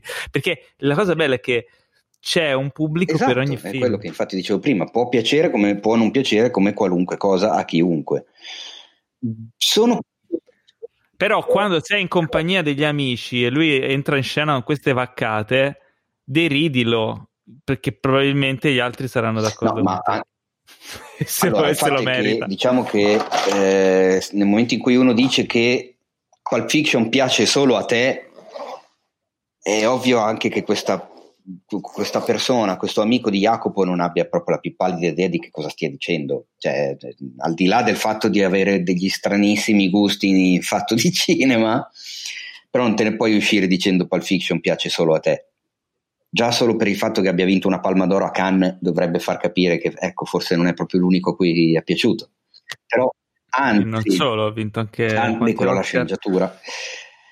Anzi, direi che c'è il problema contrario eh, per Pulp Fiction, di cui tra l'altro, eh, ascoltandoci questa settimana, si è celebrato pochissimo tempo fa, il 28 ottobre, eh, era l'anniversario dell'uscita italiana nel 94. C'è il problema contrario, Pulp Fiction secondo me è uno di quei film che piace un po' troppo a tutti, anche a quelli che non hanno proprio tanto bene idea del perché gli stia piacendo, perché è diventato Vero. veramente una moda più, più grande di, più grande di, di sé, più grande di se stesso. Su Mad Max Fury Road, sinceramente, non so, mi cascano veramente le braccia. È vero che da quando è uscito, comunque fine del 2015, perché mi piace fare il rompicoglione, il pignolo, ehm, da quando è uscito io avendo a che fare con i social, con la community praticamente tutti i giorni, eccetera, quando salta fuori la questione di Mad Max Fury Road, vedo che c'è dell'astio, vedo che c'è tanto amore nei confronti di quel film, come magari possiamo aver provato io e Paolo, lo ammetto, io non ho nessunissimo problema, sono est- rimasto estasiato vedendolo all'Arcadia di Melzo. Ma c'è un sacco di gente che dice la stessa cosa, che è un film inutile, che è orrendo, che fa cagare, che non c'è trama, che non succede niente, e che non ha senso chiamarlo Mad Max quando il protagonista non è Max. Un sacco di... cioè, pesca tantissime critiche Fury Road. Non secondo, è un me non, secondo me non così tante. Eh. Secondo me le critiche che pesca sono una minoranza, ma molto rumorosa. Però, beh, sì, eh, però guarda che è un film, è il film più influente degli ultimi, degli ultimi cinque anni. E, sì. ed è un film che cioè, è un instant classic, è un film che ha un... cioè non c'è un reparto che non sia a livelli stratosferici in quel film. Esatto, ogni, ogni, aspetto del film è incredibile ed, ed, ha fatto storia. È incredibile, ha rivoluzionato, ha innovato, ha inventato in ogni singola sua parte. È una roba incredibile. Sono quei film rarissimi poi c'è un, c'è un, ritmo della Madonna, c'è una messa in scena pazzesca con questa fotografia. Ah, riguarda la fotografia. Ultra contemporanea. Cioè... Ne approfitto per dire una cosa che mh, mm, ho scoperto di recente. E che sai che um, uh, George Miller si è sempre vantato di dire che il film, nel film c'erano pochissimi VFX o qualcosa mm-hmm. del genere. In realtà non è un cazzo vero. Sai che Miller, a lui piace raccontare una storia che, che racconti romanticamente qualche aspetto del film, come aveva fatto, ne parlavamo settimana scorsa dicendo che eh, diceva che non c'era uno script, quando in realtà lo script c'era, era quel, dallo script che avevano fatto poi lo storyboard. Eh, mm-hmm. In realtà... Uh, ho visto un'intervista al colorist di Mad Max, quello che ha fatto tutto il mm. color grading. Uh, che è un uh, canadese, tra, hanno uno studio in Canada, bravissimi, e lui è un, un assoluto innovatore. le uniche direttive che aveva avuto da Miller, cioè direttive, in realtà ne avevano parlato insieme, avevano deciso che siccome tutti i film post-apocalittici degli ultimi, cioè degli anni in generale, erano sempre, avevano un look desaturato, molto eh, poco colorato, mm-hmm, sarebbero, andati, esatto, sarebbero, andati, nella direzione opposta, eh, quindi molto saturo, molto colorato. E eh, riguardo alle scene notturna, dovevano eh, scegliere come creare quel look di, di, di, effetto notte che comunque erano girate di giorno e con eh, Miller aveva scelto di andare sul blu, su un intenso blu eh, perché gli ricordava il film western quando facevano i, gli, effetti no, gli effetto notte nei western. Sì. Quindi queste erano le uniche direttive che gli aveva dato. Ma per fare quel look lì, eh, lui si era ritrovato davanti a delle immagini che erano una patina di beige, perché il deserto era mm. beige, loro erano vestiti di beige, la pelle diventava beige, era tutto beige tranne un po' di cielo tenue.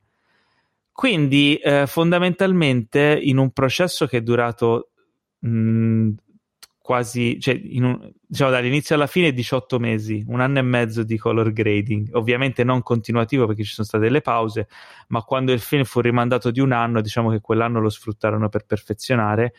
Uh, in tutto questo periodo loro praticamente scontornavano ogni personaggio uh, per separarlo dal deserto, isolavano ogni, cioè ogni inquadratura che vedi eh, è stata tutta scontornata e ricalcata a mano fotogramma per fotogramma per avere la separazione delle varie zone e poter cambiare i colori. Tutti gli occhi che si vedono nel film sono tutti tracciati per, per cambiargli la luminosità, i colori, eccetera. Quindi c'è un lavoro di color grading super super intenso su quel film. Ogni singola, singola inquadratura è stata iperlavorata e perfezionata per raggiungere quel look lì, perché non è un look automatico che crei un preset, lo applichi e viene fuori, è un look che va costruito in una maniera certosina. Questo fa capire cioè, come questo è solo uno degli aspetti del film, no? Che ha creato quel look uh, che ormai è, è leggendario.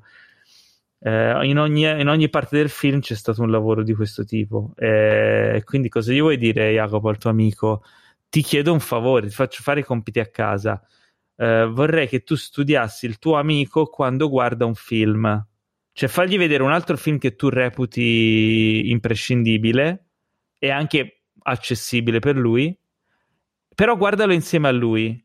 E, mm. e, tu studia lui che cosa fa mentre lo guarda, come lo guarda, eccetera. E poi facci un report perché voglio capire se lui, che ne so, lo guarda mentre scorre Instagram oppure vorrei capire come, come li guarda i film.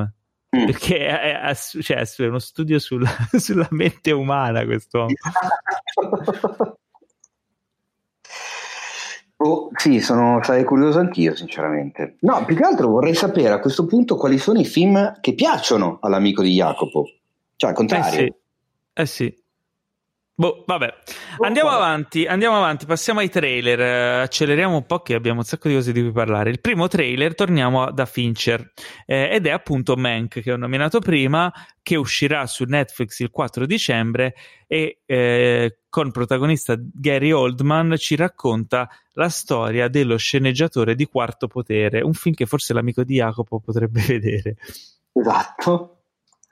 Uh, è uscito questo trailer. La prima cosa che colpisce è che è tutto in bianco e nero, ma non un bianco e nero qualunque, un bianco e nero girato come, uh, come quarto potere, fondamentalmente. Cioè, esatto. quel look lì, quel look, eh. quel sapore, diverse citazioni visive, cioè inquadrature che, che ricalcano alcune inquadrature de, di quarto potere. Uh, sono visivamente incredibile È bello come hanno anche rifatto il, il logo di Netflix in bianco e nero. Esatto. È, è, uno spettacolo. Cioè, se, se, vi piace la fotografia in bianco e nero, questo film è sublime, già solo dal trailer. Eh, appunto, è la storia di Herman Mankiewicz il, eh, durante lo sviluppo di, di Quarto Potere, cioè come nasce fondamentalmente Quarto Potere. Sembra super interessante, anche divertente un po' sopra le righe, è recitato sullo stile di, dei film di quegli anni. Mm-hmm. E io niente, ho già il, il conto alla rovescia per il 4 dicembre. Anch'io non vedo l'ora, ma poi il ritorno di Fincher in regia, che già da solo varrebbe la pena di essere visto. E Gary Oldman, che è sempre Gary Oldman, eh, cioè la storia è fighissima anche perché non c'è stato, credo a memoria, un vero e proprio film che narrasse la produzione di un altro film, o di quantomeno, o quantomeno di un altro film così fondamentale e importante come, come è Quarto Potere. Ci sono dei film ambientati nel dietro le quinte delle produzioni del cinema, i, i, i protagonisti, Ed Wood, cioè, ce ne sono adesso, mi vengono in mente questi a caso ma che raccontasse la produzione di un film esistente e di un film che ha fatto storia, secondo me Beh, è, non è un è, film. È il primo è caso, il esatto, è il film.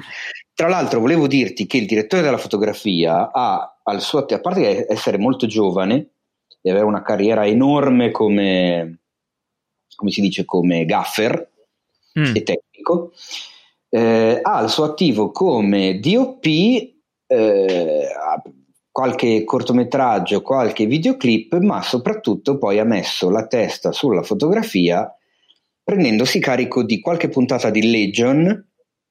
Ah, bella serie. Qualche puntata di Mindhunter. Eh, guarda caso. Guarda caso, quindi se Fincher l'ha voluto per il film vuol dire che il ragazzo lavora bene. E tre puntate di Raised by Wolves.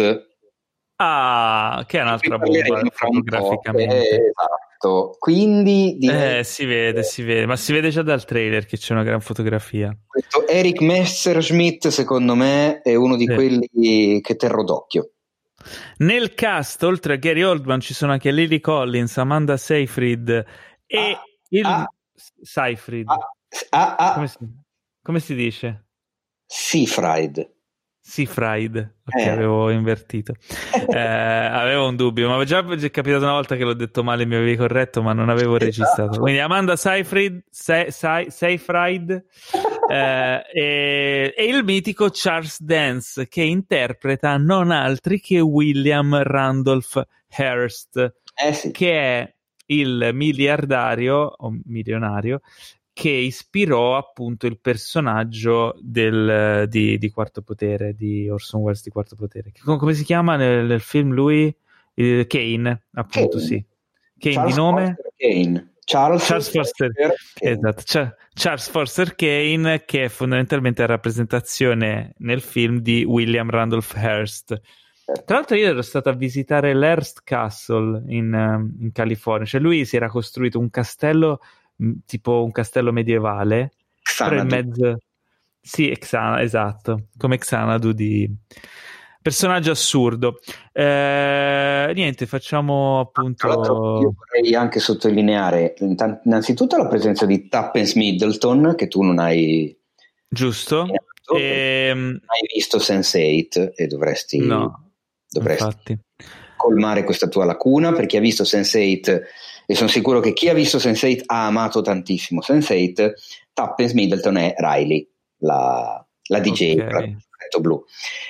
E poi insomma nel, nel e, cast... E Tom Burke, Tom Burke che interpreta Orson Welles. Esatto, ma poi c'è nel cast di personaggi e non di attori abbiamo Lu- Louis B. Mayer, insomma quello della Metro Goldwyn Mayer, c'è Greta Garbo, c'è David Selznick, c'è Irving Talberg, cioè c'è, la, c'è Bette Davis, Charlie Chaplin, la Hollywood di. Cable, cioè insomma che Carol figata. Howard, cioè una roba meravigliosa per chi comunque mm, credo sia la prima volta che cons- consiglierei assolutamente di guardare questo trailer. È veramente bello. Davvero veramente sì. bello. Uh, un altro trailer molto interessante molto atipico è Raya e l'ultimo drago il nuovo film uh, Disney. Um, oh, classico un, Disney. Cla- come fa a essere classico se non è ancora uscito? È un instant classic, non lo puoi sapere se è un classico o no. no aspetta, non è, non è, così che funziona. Questa cosa me l'hanno. Tu stai scherzando, immagino. No, eh, no. no. Ah, questa, siccome questa cosa mi è stata chiesta, però eh, ho, ho, vacillato un attimo pensando che stessi parlando sul serio. Eh, eh I classici Disney non è che sono i film classici perché diventano dei classici, hanno, sono definiti così i lungometraggi di animazione prodotti dalla Walt Disney Studios, che hanno la lunga tradizione che è iniziata con Biancaneve e Sette Nani nel 1937. Quindi, Però a me non sembra un classico questo qui. Ma no, ma perché ma non è che non sembra, lo è di definizione, è il 59 ma. tra l'altro. Ma vabbè, 59 tutti classici, fate 59, ora vuoi che uno dei 59 non sia un po' meno classico? ma non c'entra, cioè si chiamano classici Disney per modo... Io, io questo qui lo chiamerei lo chiamerei un, uh, un innovativo Disney. Mi sembra un po'. Non c'è la principessa, c'è questa. Forse allora, non so se è una no. principessa. E invece sì, eh, caro. È una principessa? È una principessa guerriera, come, come ah, vuole la, la nuova tradizione dei classici Disney. Tra l'altro, infatti, gli autori sono gli stessi di Frozen, dove abbiamo Elsa che spacca i culi, mm-hmm. e Moana, dove abbiamo Moana che spacca Bello. i culi. A me okay, quindi... e Oceania sono piaciuti tutti e due parecchio. Questo trailer mi è piaciuto di brutto. Cioè, Beh. anche la musica, le atmosfere, ma tirato in mezzo di brutto. Guarda, come ama Mace, ti traduco la, la sinossi in tempo reale. Va bene. Ah, nel reame conosciuto come Lumandra, una terra reimmaginata abitata da antiche civiltà, Umandra. la guerriera Lumandra. La guerriera ah. chiamata Raya è determinata a trovare l'ultimo drago. Wow. Comunque eh? è Lumandra eh? con la K, non è Lumandra. Qui c'è scritto Lumandra. Eh, è sbagliato. È Kumandra. È su IMDb. Forse in, in inglese si chiama Lumandra, in italiano no, Kumandra. Ho controllato, si chiama Kumandra. Ma che è un mondo ispirato alle culture del sud-est asiatico di Thailandia, okay. Cambogia, Vietnam, Birmania, Indonesia, Filippine e Laos. Ah, infatti, quando ho visto il trailer, a un certo punto mi sembrava di vedere i templi della Cambogia. Esattamente, anche, anche io ho avuto Angkor. E anche lei comunque sembra un po' Khmer come look. Khmer! Figlio di Ptor. No, Khmer come etnia, vabbè. Ah, ok. Eh, allora, ti dico la verità, mh, mm, a parte questi aspetti estetici e, e rimandi mh, mm, di, di, antiche civiltà, non mi ha impressionato particolarmente. No? Cioè, no, mi sembra solito, la solita roba. A me ha preso con un flavor diverso l'animaletto, cosa, boh, non lo so, però eh, è carino che nel trailer si vede che c'è un'evoluzione nel tempo, cioè che, la, che vedi lei da piccola e poi lei da grande, quindi quello forse potrebbe avere... Grande. Esatto, potrebbe offrire degli spunti un po' diversi, non lo so. Curiosità, hanno la mia curiosità ma non hanno ancora la mia attenzione, che è il botto di questa puntata. No, io lo sai, cioè nel senso io comunque la, eh, ti, ti, prendono subito. Sì, sono abbastanza amante del mondo Disney e di quelle robe lì, quindi la, la chiacchia è impazzita, non te lo sto neanche a dire. Chi ha visto il trailer mi, mi, ha scritto immediatamente quando cazzo esce? Guarda, guarda che c'è scritto guardi la, c'è scritto marzo sì ma anche Nadia eh, Nadia che è stata ospite anche nelle nostre puntate ha detto che era impazzita insomma eh. quindi diciamo che sul pubblico femminile appassionato di, di, di, classici Disney, anche quando non sono così classici, ehm, sta prendendo bene. No, eh, ma io non ho detto che sia brutto. Eh. Bene anche me. Bene, vabbè, bene, dai, curiosità su questo Raya e l'ultimo drago. Uh, prossimo trailer che abbiamo visto si intitola La vita davanti a sé. È un, uh, è un, film che in realtà è un remake di un film del 77, annata cinematografica importante, eh, che si chiamava Madame Rosa. Importante in generale, proprio, cioè uno degli anni sì. più belli della storia dell'uomo. Eh beh. Eh, questo film però eh, è, diciamo, coglie la nostra attenzione perché ehm, ci fa vedere un ritorno sugli schermi di Sofia Loren, che era uh, ritirata da credo una decina d'anni. Dal cinema l'ultimo film che aveva fatto si parla di più di dieci anni fa, sì. Era in Nine di Rob Marshall. Quindi, insomma, in, questo caso però è protagonista o coprotagonista del film.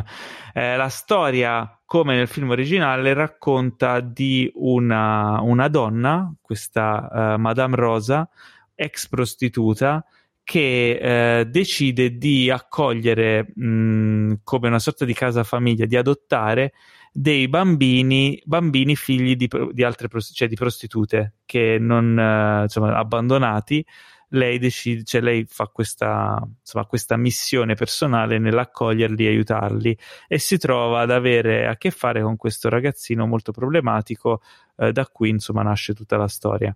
Eh, il film, tra l'altro, è diretto da Edoardo Ponti, eh sì. che è il figlio di Sofia Loren. Ed è al terzo di... lavoro con la mamma.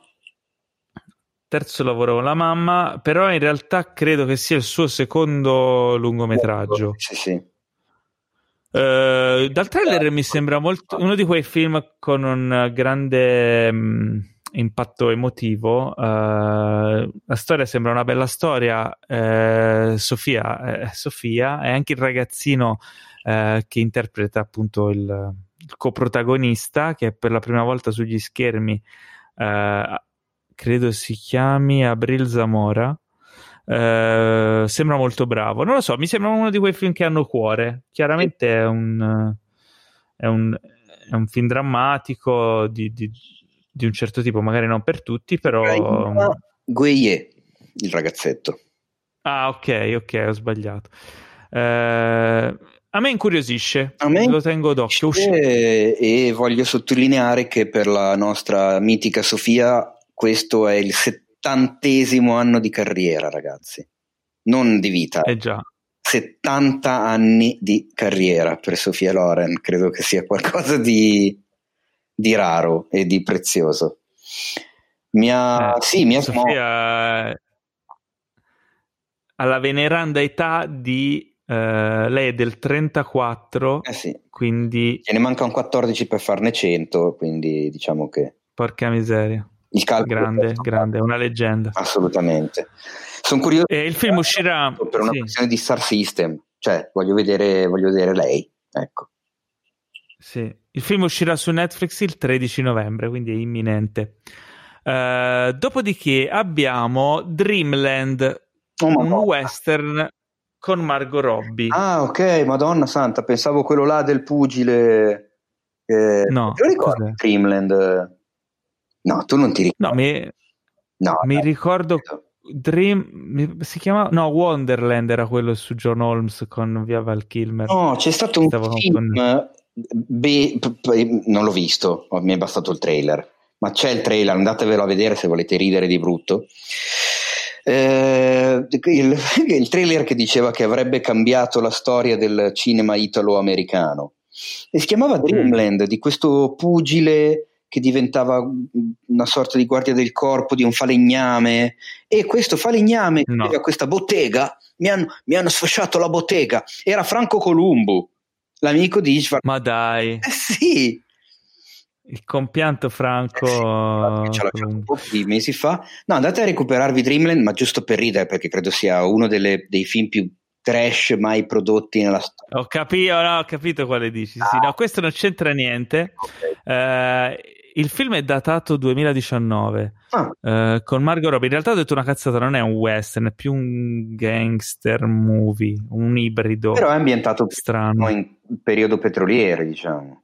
Sì, è un po'. sembra un po' una sorta di Bonnie e Clyde, una cosa del genere. Uh, il film uscirà su Prime il 17 novembre. A me il trailer non ha detto molto, ti dico la verità. Uh, mi sembra abbastanza boh, mh, mm, così uh, banale. Mm. Uh, star sono Margot Robbie, te, b- Robbie, e Travis Fimmel, che ricorderete per uh, appunto ultimamente per Raised by Wolves. Eh, che altro dire? Non lo so. Boh, mh, mm, date un'occhiata al trailer, se vi convince, presto potrete vederlo. un altro trailer un, che sembra essere abbastanza interessante. Si tratta di una serie di 10 episodi di Showtime.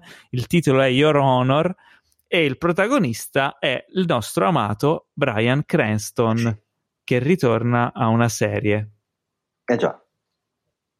Interpreta appunto un giudice Your Honor, vostro onore, eh, che si trova ad avere a che fare con una situazione abbastanza critica. Pare, insomma, il suo figlio è coinvolto in un, uh, in un, uh, in un incidente che coinvolge delle famiglie criminali uh, e lui si ritrova a dover decidere se appunto salvare la vita di suo figlio in una maniera poco poco le- legale, eh, legittima, o, o, rimanere fedele a quello che è la sua vocazione. Insomma, una cosa del genere. Il trailer sembra intrigare abbastanza. Uh, il, eh, I produttori sono quelli che hanno fatto The Good Wife e The Night of. Mm. Beh, insomma. Quindi, insomma, prodotti discreta qualità. Insomma, The Night of non l'ho visto, ma dicono tutti che sia una miniserie stratosferica, insomma, di qualche anno fa di HBO con John Turturro. Ha vinto un sacco di premi ed è sempre da, da, dal, da, quel, da quando è uscita è sulla mia lista da recuperare. Mm. Tu che ne pensi del trailer? Eh, allora, il trailer, guarda, ti faccio più o meno lo stesso discorso, anche se chiaramente per motivi diversi, di La vita davanti a sé. Star System puro, cioè, mi piace Brian Cranston, mi sembra che quello che si intravede nel trailer è una delle sue interpretazioni molto sentite, molto drammatiche, molto intense. Quindi la storia, la produzione la metto in secondo piano, mi interessa perché c'è lui, proprio mm. Star System puro anche qua. Mi, mi, vendi il prodotto nel momento in cui mi chiami un attore che, che, che mi interessa seguire. E quindi poi cosa certo. parla? quello in cui lui recita mi interessa relativamente, mi interessa vedere come interpreta il suo personaggio e quindi va, va bene così. Poi mi sembra che sia una miniserie, no? Cosa sono? Dieci episodi e basta? No, otto episodi? Sì, sì, no, die- dieci episodi, dieci episodi. Quindi sì, una se- serie. Non so se poi uh, sarà aperta a nuove stagioni, probabilmente sì. Quindi... Eh, ma deve fare un altro figlio, sì, fa sì. un'altra rapina. Un casino non è, eh beh, non lo so come si evolve, però non è una serie limitata, è una, è una serie vera e propria. Uh, poi abbiamo visto un film, il trailer di un film, sempre che uscirà su Netflix, uh, molto, boh, a me mi ha, mi ha intrippato molto, si chiama The Midnight Sky, oh, sì. uh, prot- protagonista George Clooney, David Oyelowo, Kyle Chandler, Damian Bichir e Tiffany Boone. Uh, e si tratta di un sci-fi, un sci-fi molto spinto. Sci-fi post-apocalittico interpretato e diretto dal caro Giorgio.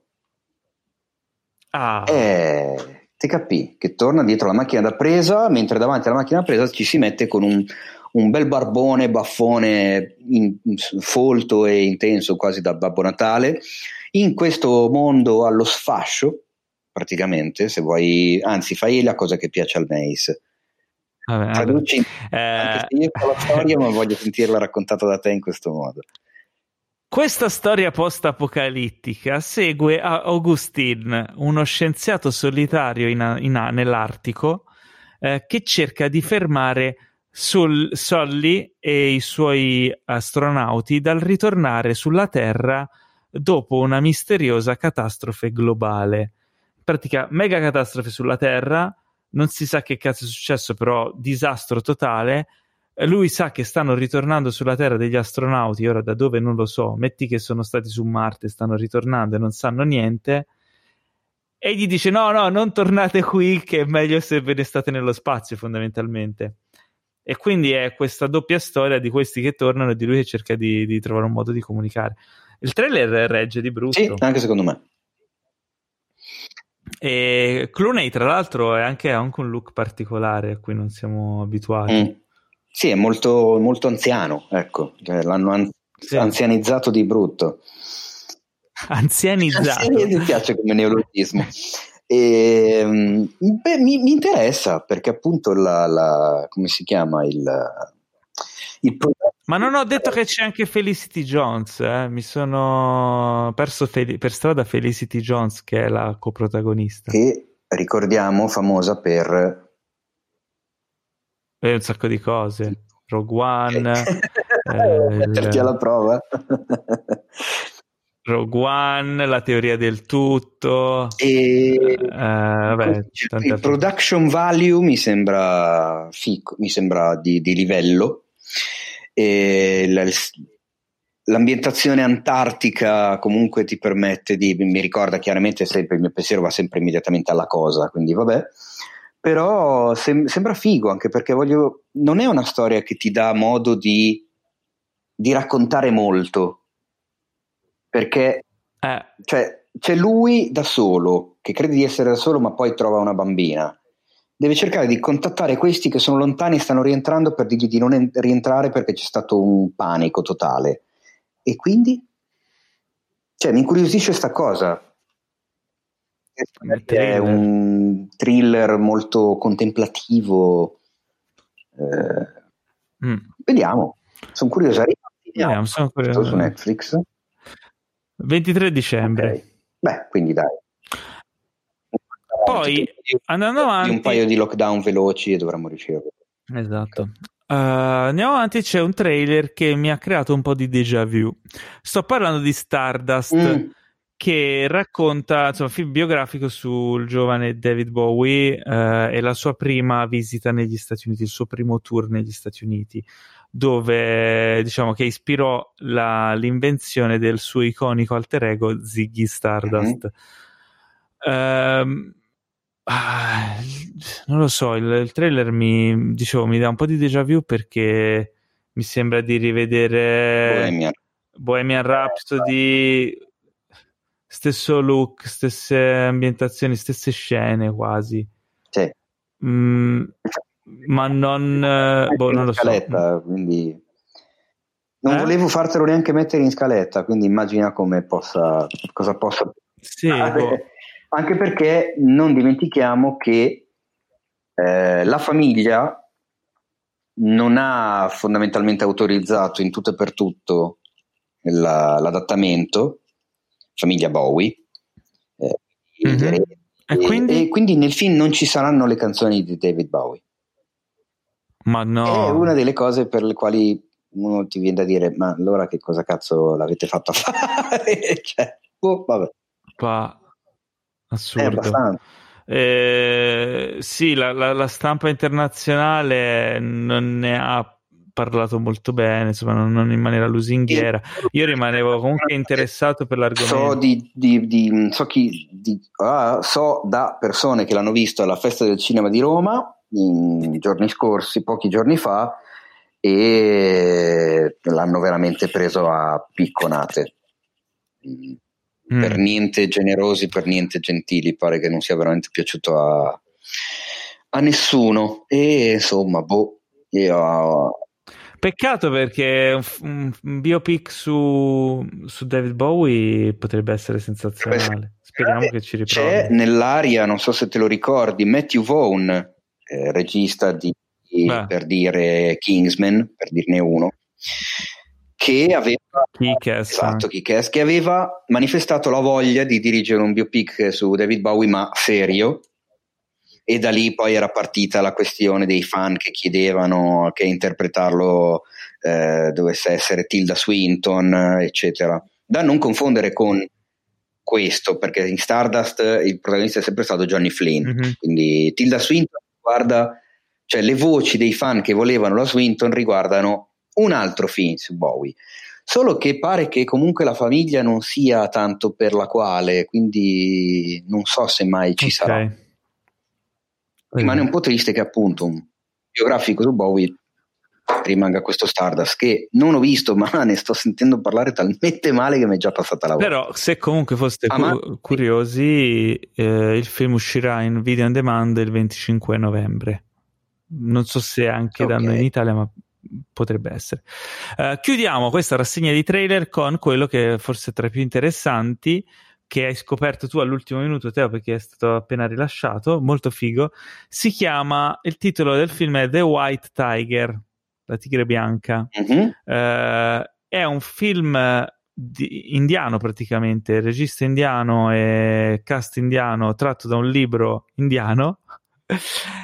Racconta della storia epica di un povero autista indiano che con intelligenza e mm, diciamo spirito di iniziativa riesce a sfuggire alla, a una vita di servitù eh, presso ricchi padroni e, mm, e diciamo a, a elevarsi al di sopra della massa. Perché cioè, come si vede nel trailer la vita in India si divide tra ser- servitori e padroni fondamentalmente c'è questo divario di ricchezze no? in, nel trailer viene proprio menzionato a un certo punto il fatto che in India esistono due tipi di persone, quelle con le pance grasse e quelle con le pance magre. Esatto. Sappiamo che è un paese fondato sulle caste eh, sociali e quest'uomo insomma compie questa scalata mh, mm, in maniera non convenzionale. Passando da una casta all'altra. Eh, mi è piaciuto da impazzire il trailer, cioè è veramente figo. All'inizio sembra quasi una, un film banale, anche cioè, stilisticamente, visivamente, sì. sembra una roba molto, cioè proprio classica, mh, mm, senza nessun orpello particolare o stile particolare. Però mano a mano che si evolve il personaggio, cioè da quello che si intravede nel trailer, si evolve anche lo stile visivo del film e diventa sempre più forte. Ed è una scelta anche, insomma, sfruttata bene, mi sembra. Sì, sì, sì, sì, sì. io sono, sono, veramente curioso e anche questo ovviamente mi raccomando da vedere in lingua originale per apprezzare l'accento indiano di quando parlano inglese che a me sì, fa troppo ridere. Fa, sem- fa sempre ridere. Ma fa ridere non perché li piglio in giro, ma mi fa ridere con simpatia perché è proprio talmente è ultra caratteristico perché non è che si sente poco cioè, è proprio marcatissimo. Sì, sì. E, Però e, mi fa spaccare. Allo stesso tempo, quando guardi un film indiano, dopo un po' che parlano così, eh, ci fai l'abitudine, ci fai... non lo senti più, cioè è una caratteristica del film. E il film che uscirà su Netflix a gennaio. Quindi anche questo. Epic journey of a poor Indian driver who must use his reading cunning to break free from servitude to his rich masters and right to the top of the hip. Ti viene benissimo. A me non riesce. Vero? Eh, tra l'altro, eh, se lo fai o lo fai in inglese, in italiano è, è, difficile da fare. No, in italiano non mi viene, ma perché mi faceva, ri- eh, mi faceva morire quando eravamo a New York a lavorare, eh, che lì praticamente il 95% dei tassisti che becchi sono indiani. Sì. E ogni volta, dopo le prime volte che ci veniva da ridere, ma ogni volta poi lo sapevamo e quindi ce l'aspettavamo, perché quando tu sali sul taxi loro si girano, ti guardano e ti dicono What do you wanna go? e... E era fantastico. Un altro accento che in italiano secondo me non si può fare è quello di Borat, perché ora passiamo alle recensioni ah. e apriamo con il sequel di Borat, il film che è nato a sorpresa qualche settimana fa perché non ne sapeva niente nessuno. È arrivato, trailer, boom, eh, è uscito il film su Prime Video lo trovate adesso a disposizione, ce lo siamo visti, ne parliamo. Il titolo del film è Borat Subsequent Movie Film, in italiano Borat seguito di film cinema, come appare sulla piattaforma, esatto. ma in realtà il film ha vari titoli, però non li possiamo dire tutti perché sarebbe spoiler. Diciamo che eh, se quando vedete il film poi capirete perché. Diciamo che eh, il film ha degli altri titoli. Ehm, torna Borat, il personaggio reso famoso um, 14 anni fa, mi pare, da eh, Sasha Baron Cohen, eh, trasformista e poliedrico come non mai, eh, ritorna dopo tutto questo tempo per esplorare un'America fondamentalmente eh, molto cambiata. Eh, con la, visto con la lente di ingrandimento di Borat, che è questo giornalista kazako eh, che però in realtà più che dal Kazakistan vero viene da una sorta di Kazakistan immaginato dalla mente contorta di Sasha Baron Cohen dove eh, è norma comune eh, sposarsi con la cugina e far vivere le donne in delle gabbiette e avere diciamo una, una società iper retrograda che esaspera all'ennesima potenza, sì. quello che, è, insomma, che sono tutti i lati più biechi e abietti del, della società o comunque delle società passate, facendoli passare per la norma di questo paese immaginario.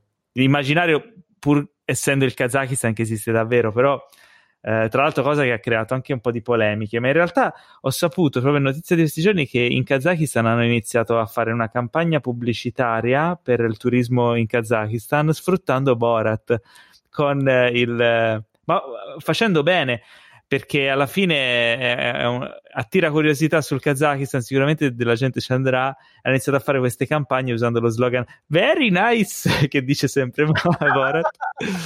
eh, sì, il ministro del Very. turismo ha detto: Io non voglio che in futuro eh, i miei figli eh, si debbano vergognare di Borat, ma che dicano eh, che Borat eh, è stato uno strumento con cui abbiamo risollevato il turismo. Cioè, capito? Ha senso. Eh, ci sta, è, è, giusto viversela in questo esatto. modo, anche perché viverla al contrario non avrebbe senso. Ma parliamo cioè. del film. Che dici? Uh, allora, il meccanismo di Borat, Borat è un film particolare. Il primo Borat uh, funzionava perché um, met- diciamo, costruiva una storia di finzione o comunque scritta però componendola con una serie di segmenti che fondamentalmente erano candid camera o semi-candid camera. Questo sequel sfrutta lo stesso meccanismo, eh, aggiungendo un elemento in più, che è il personaggio della, della figlia di Borat, Tutar, eh, tra l'altro yes. interpretato da, da, una bravissima attrice, mh, mm, attrice bulgara, per la prima volta sullo schermo, hanno fatto un casting assurdo, che si chiama Maria Bakalova. Eh, sia Sasha Baron Cohen che Maria Bakalova si calano in diverse situazioni sotto travestimento. Quando vedete il film vi chiederete come fanno a essere delle situazioni reali se ci sono delle telecamere che riprendono? In realtà loro cosa facevano? Creavano delle situazioni da documentario, però dicendo agli ignari eh, protagonisti della vicenda, cioè, cioè le persone che tiravano in mezzo, che fosse un documentario fatto per, per un altro scopo e che pers- il personaggio di Tutar o di, o di, Borat, che spesso era sotto altri travestimenti, fossero effettivamente delle persone disagiate. Quindi creando una situazione in cui i, quelle persone erano ignare, non sapevano che stavano prendendo parte a Borat, sapevano che stavano prendendo parte a un documentario o a un servizio per la TV e così riuscivano a cavarsela. Eh, il film, secondo me, ha dei passaggi molto, molto divertenti dove veramente sono scoppiato a ridere. Altri che divertono per il livello di imbarazzo che creano alle persone presenti e altri inquietanti per quanto sono surreali e comunque sono spaccati di realtà americana odierna. Um, e devo sicuramente lodare il coraggio di Sasha Baron Cohen e di Maria Bakalova perché ci sono delle situazioni in cui si sono messi che erano, oltre ad essere strapericolose, ma richiedevano una capacità di, di rimanere nel personaggio, di improvvisare, di creare delle situazioni anche appunto nate da uno spunto del momento che non è da tutti, anzi che insomma è molto molto raro e sintomo di grande bravura. Uh, pecca del film forse che si trascina un po' a lungo, che diciamo che verso il finale del film inizi un po' a, a dire ok, cioè dove vuoi arrivare, forse anche basta. Però devo dire che tutto sommato è più che godibile e mi ha, mi ha divertito. Non è a livello del primo perché ovviamente non ha la stessa freschezza e novità, però diciamo che è un sequel de- de- degno di rispetto. Tu cosa ne pensi, Teo? Guarda, diciamo che in linea di massima sposo il tuo pensiero, il, il, tuo parere generale, ho avuto anche io l'impressione che si dilungasse un po' troppo, ma soprattutto perché a differenza del primo, oltre a perdere chiaramente l'elemento sorpresa, l'elemento fresco del personaggio, che da una parte nel sequel apprezzi di più perché già lo conosci. Quindi nel primo film, la prima volta, prima volta che guardi il primo Borat, devi entrare nel mondo di Borat e quindi ci metti un po' prima di ridere di questo suo atteggiamento, di questo suo comportamento. Se guardi il sequel avendo già visto il primo, tu il personaggio lo conosci già e quindi già dalle prime immagini, anche soltanto che se, nel momento in cui lui dice nice, ridi perché comunque lo, già conosci il tormentone e fa leva su quel, su quel meccanismo lì. Però a differenza del primo film, questo la, la, l'attacco frontale nei confronti di, dell'America di Donald Trump è molto più palese eh, ed evidente, è, è dichiaratissimo. Eh, questo però fa, fa, in modo che a un certo punto ti venga spontaneo chiederti, ok, ma quindi adesso dove andrai? Cioè nel momento in cui succede quello che succede con Michael Pence, mm-hmm. Lì secondo me arrivi all'apice di quello che puoi fare con quel personaggio, con quel trasvestimento. Tutto il dopo va per forza inesorabilmente a scendere e a cadere, perché sei già arrivato al massimo. Ci sono, quindi... ci sono un paio di, di scene che sono state messe secondo me per essere chiave del poi marketing del film. Quella che citavi tu con uh, Mike Pence, che poi in realtà ha un peso relativamente basso nel film, e, e quella che è diventata famosissima. Eh beh, tirare la certo. per le lunghe. è quella famosissima con Rudolf Giuliani, eh, che in America ha creato scalpore, è diventata insomma un uno scandalo mediatico e che ha portato tantissima visibilità al film che sta andando fortissimo su, su Amazon Prime. Eh, su Prime Video, ogni volta si sbaglia. Eh, però devo dire la verità che guardandolo, quello che succede è, è nella parte finale, diciamo, c'è un'intervista a Rudolf Giuliani che prende una piega bizzarra per, per insomma, per, per, dire così. Io ho la mia idea su tutta la questione. È molto costruita, è molto costruita, ma è palesemente, cioè se avete un eh. minimo di dimestichezza su come funziona il montaggio e la, e la costruzione de, della narrazione filmica, è palesemente costruita, eh, lasciando un dubbio malizioso quello che, che fa, su quello che fa Rudolf Giuliani. Rudolf Giuliani che si è difeso dicendo appunto che, che in realtà era stata costruita eh, e Sasha Baron Cohen ha retto diciamo il gioco che invece non lo fosse senza sbilanciarsi troppo ma per spingere il film ovviamente. E non lo, non lo biasimo.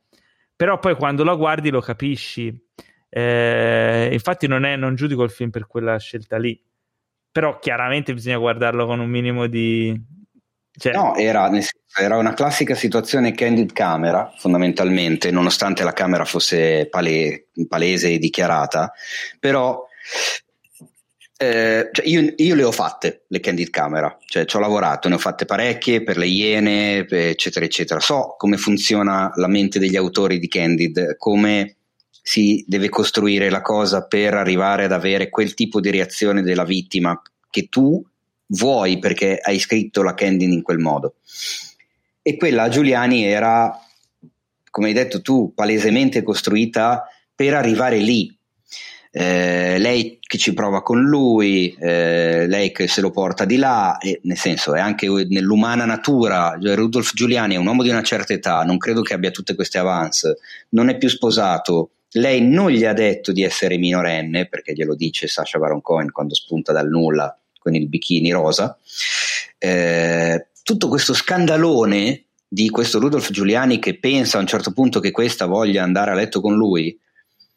È costruito, veramente... monta- è costruito, in montaggio perché lei chiaramente eh, ci sono delle cose che non si vedono, cioè lei che magari gli chiede eh, ti devo togliere il microfono, vieni di là che, che, ci spostiamo così smontano le luci magari, capito? Ci sono una serie di passaggi che sono tagliati via e quello che ti fa vedere ti costruisce una storia che magari non è cioè, proprio quello che è successo, eh sì, no? Eh, lì, però okay. è geniale come è fatto perché poi fa ridere, funziona. Lui, Borat che entra vestito da microfonista e, e gli dice dovresti, facevi bene a rimanere sposato a tua cugina perché lui eh, te, eh, anni fa divorziò da sua moglie quando scoprì che era sua cugina di secondo grado, terzo grado c'è una storia dietro, ci sono delle cose che magari non tutti sanno, che però se lo cogli la battuta di Borat che è fissato col fatto di sposarsi sua cugina perché dice che in Kazakistan è normale, in quel caso lì fa doppiamente ridere.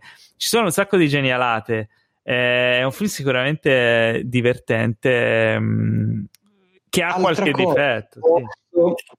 Che mi ha un po' lasciato perplesso, ma che ho visto anche, cioè che continuo a vedere fondamentalmente, è che nonostante Sasha Baron Cohen sia un certo tipo di personaggio con un certo tipo di umorismo molto intelligente, eccetera, eccetera, mi ha un, un po' sinceramente rattristato eh, il fatto che anche questa volta eh, il film scelga spesso di creare la gag e la situazione divertente affidandosi alle funzioni corporali eh, di, di, di, una persona, quindi eh, cacca pipì, pisello vagina, mestruazioni, diarrea, eh, Vabbè, ma non è fatto. Quelle cose che sono livello, secondo me, livello asilo, cioè nel senso, quando hai più di 10-12 anni non ti fanno più ridere le battute sul pisello e sulla cacca, in teoria.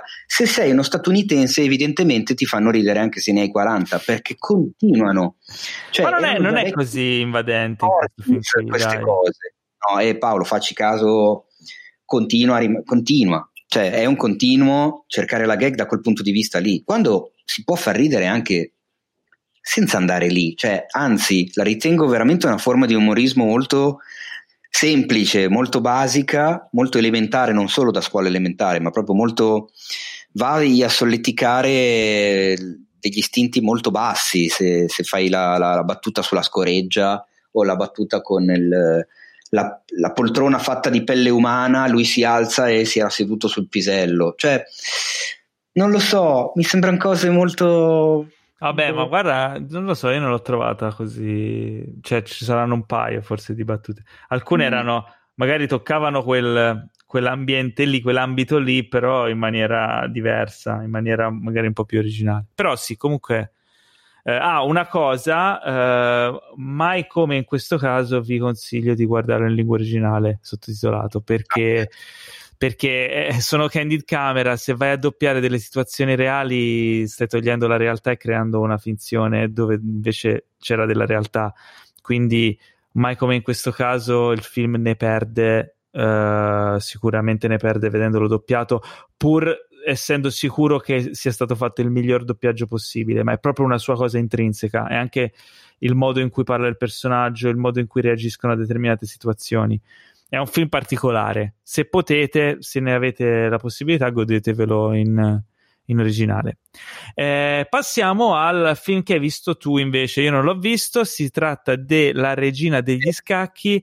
Il titolo originale è The Queen's Gambit con la tua amata. Come non è un film? No, è una miniserie. La miniserie La regina degli scacchi in originale The Queen's Gambit con la tua amata Dillo tu. Gnagna Taylor Joy. Esatto. Eh, quanti episodi sono? Ah, sette episodi, sono è vero. Episodi un'oretta circa eh, l'uno, un po', un po', meno di un'ora, un po' più di un'ora, dipende dall'episodio. O quindi ha fatto scaccomatto su Netflix?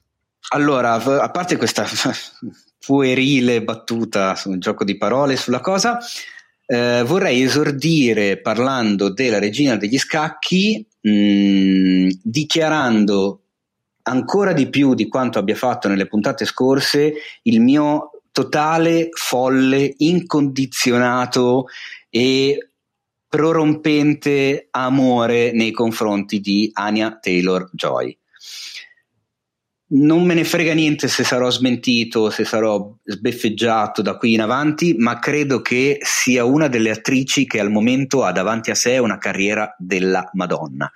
In questa serie lei è strepitosa, è assolutamente pazzesca, al di là eh, dell'aspetto fisico che secondo me interpreta questo personaggio eh, con, in una maniera che è sia elegante, sia algida che terribilmente sexy in alcuni momenti, ma lei è pazzesca. Eh, e raga, la miniserie è una bomba atomica, cioè la metto tra le cose che mi sono piaciute di più in assoluto del 2020. Mm, ti ricordi quando abbiamo parlato del trailer e io ti ho detto sono curioso di vedere come renderanno appassionante mm-hmm. una storia che parla degli scacchi? E porco zio, ci sono, ci sono riusciti mica poco. La wow. cosa nasce da un romanzo, intanto magari dico in due parole di cosa si tratta. È la storia di questa orfana, questa bambina che rimane orfana a nove anni e quindi viene mandata in un orfanotrofio, si appassiona al gioco degli scacchi grazie a un inserviente che ci gioca nei sotterranei quando lei si trova nel seminterrato del, dell'orfanotrofio quando lei si trova lì per pulire dei cancellini della lavagna lo vede, rimane affascinata dalla, dalla forma della scacchiera e dai pezzi gli chiede di insegnarle a giocare e si scopre che lei è un vero e assoluto prodigio e talento degli scacchi. Mm. La cosa l'accompagnerà per il resto della sua vita, quindi noi vediamo la storia di Beth Harmon, Elizabeth Harmon, il personaggio, personaggio fantastico, meraviglioso, che dai 9 anni arriva fino ai 19 anni in cui lei si trova a, a, giocarsi il campionato mondiale di scacchi con i più grandi scacchisti mondiali, tra cui ovviamente i sovietici che sono i più forti di tutti. Il tutto avviene eh, negli pieno anni 60, quindi vediamo gli Stati Uniti a inizio anni 60 fino alla Parigi del 68 quindi c'è anche questa ambientazione storica molto importante. Guarda, veramente senza timore di smentita, costumi, fotografia, scenografia, musiche sono a livelli imbarazzanti, sono a livelli altissimi, le interpretazioni anche degli attori minori sono eccezionali, la ricostruzione storica è ultra accurata, il personaggio della madre adottiva, perché poi chiaramente Beth dopo i primi anni in orfanotrofio viene adottata da una famiglia. Il personaggio della madre e il rapporto che si crea con la madre è, è speciale, particolare, poetico. Il personaggio della protagonista chiaramente non è eh, dei più semplici da portare perché comunque è molto introversa, è molto fredda, è molto distaccata, è ultra concentrata sulla sua passione, sulla sua voglia di arrivare a, a, capire fino in fondo il gioco degli scacchi, anche grazie a delle pillole che le danno in orfanotrofio, che le, le, le, le fanno avere delle visioni, ma questo diciamo che è una parte della storyline poco importante. E la serie è costruita fondamentalmente anche qua come una partita a scacchi, tanto quanto lei, protagonista, vive e imposta la sua vita. Cioè è un muovere le pedine pensando costantemente alle 3-4 mosse successive. Ogni mm. scelta che compiamo comporta delle conseguenze anche da parte non solo no, da parte nostra, ma anche da parte delle persone che vivono con noi. E quindi sia lei vive la vita in questo modo, sempre molto calcolatrice, sia la serie è messa in scena in questo modo. Cioè, compie delle scelte, ti mette davanti delle pedine che poi va a spostarti, eh, costruendo la storia nel suo insieme. Secondo me è meravigliosa la storia, lei è imbarazzante da quanto cazzo è brava a portare sullo, su, sullo schermo un personaggio che non è affatto facile e è ultra consigliata, non so, non so in che altri termini dirlo, l'ho finita stanotte, quindi ci devo ancora ragionare bene sopra, sono ancora abbastanza sopraffatto dalla cosa, anche perché appunto sono tornato a casa all'una e mezza di notte da lavoro, mi mancavano due puntate, le ho viste entrambe, quindi fai tu. fai conti. Fai i conti a che ora l'ho finita. Eh, è un'altra no, notte no, che non hai dormito. Non riuscivo a staccarmene, cioè se avessi avuto il tempo mi sarei, mi sarei visto le sette puntate da un'ora l'una di fila, perché è davvero bella, è davvero bella la messa in scena, è davvero bella la trama, è appassionante, riesce ad appassionarti. Una cosa che fondamental, fondamentalmente parla di una psicopatica, sociopatica che si appassiona al gioco degli scacchi e diventa una campionessa. Complimenti, complimenti a Scott Frank, regista, che tra l'altro già sceneggiatore di film come Minority Report e, e, e non solo. Logan mi sa anche. E Logan, bra, ecco, esatto. E Beh, secondo me ragazzi, avevi... Joy ha davanti a un futuro spettacolare. Cioè, Fu- furioso. Voglio che, voglio che, questa cosa venga registrata oggi, ottobre 2020, che io ho detto questa cosa. Eh, eh. La Taylor Joy... In fila, sono anni che si dice. Eh, ma vedrai, vedrai, più di quello che si dice. Va bene, va bene. Questa, questa serie... Anni fa in The Witch lei, eh, non è che ha eh, iniziato sì poco, è del ah, 96. Ma anche, anche, in Split a me era piaciuta molto. In questa miniserie aveva la mia attenzione, anzi aveva la mia curiosità, adesso ha la mia attenzione. Allora Paolo, finiamo eh? la puntata e mettiti a guardarla perché ti assicuro che Porca troia. Va bene, va bene. Eh, e con questa appunto ennesima citazione, cosa vuoi aggiungere? No. Ti no? stai dimenticando la, la, rubrica nuova, scusa. Cosa rubrica nuova? No, non c'è nessuna rubrica nuova. Non vuoi fare la rubrica no. nuova? La rubrica no. nuova la facciamo perché il posto della rubrica nuova è dopo la posta del cuore. Ora ormai è passato, quindi la, la slittiamo la settimana prossima. Perché è giunto il momento dei saluti, il momento in cui voi eh, vi accorgete di non essere iscritti al, um, al nostro podcast e vi iscrivete. Vi accorgete di non averlo condiviso con proprio tutti, tutti i vostri amici e colleghi e lo fate.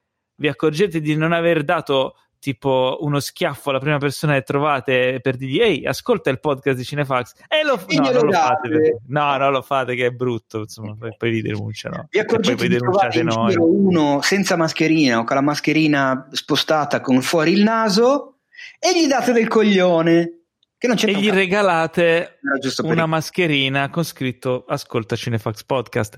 Eh, allora, dunque, come tutte le settimane, vi, ehm, vi, ricordo che la prossima settimana ci sarà un altro episodio. Eh? Ma che cazzo di reminder è? E vi, vi faccio salutare, anzi no, prima vi dico di seguirci anche su Instagram, sul sito, eh, su, su Facebook, su Twitter, dovunque ci, ci, sia un social c'è un Cinefax. Cercate Cinefax o cinefax.it eh, e ci troverete. Eh, ci sarà Teo che vi intratterrà con i suoi siparietti, come adesso vi saluta con un... Vi saluto dicendovi che Paolo se lo dimentica sempre, che esiste anche il canale Telegram al cui io... Telegram, tengo. Telegram. E se volete c'è anche TikTok. Eh? Anche TikTok. Certo. I, ve- I, vecchietti su TikTok, praticamente. Sì. E cosa dire? Guardatevi La regina degli scacchi, innamoratevi anche voi di Ania. E... Gnagna a molto presto, chissà come le faremo le prossime puntate. Ormai stiamo. Ma no, no, basta, non ci ammorbare questa cosa. Non, buttare giù. Le, le, le. Eh, dai, tutto più simpatico. No, ciaone, dai, di ciaone, di ciaone come fai sempre. Ogni volta è una figata, ragazzi. Io vi voglio bene, continuate a seguirci perché siete fighi e a breve arriveranno uh, delle novità gigantesche che probabilmente non le sa okay. neanche Paolo, talmente sono novità. No, quindi, no, non so niente io. E quindi come da copione, ciao Ne! Eh, ciaone. E vi saluto anche io, Paolo Cellammare, con un sayonara. Ma così? E basta. Ma cos'è? Eh, ogni... Voglio cambiare lingua ogni puntata. E eh, vabbè, ma così non diventa giornale. Hai ragione. Allora devo scegliere un gusto.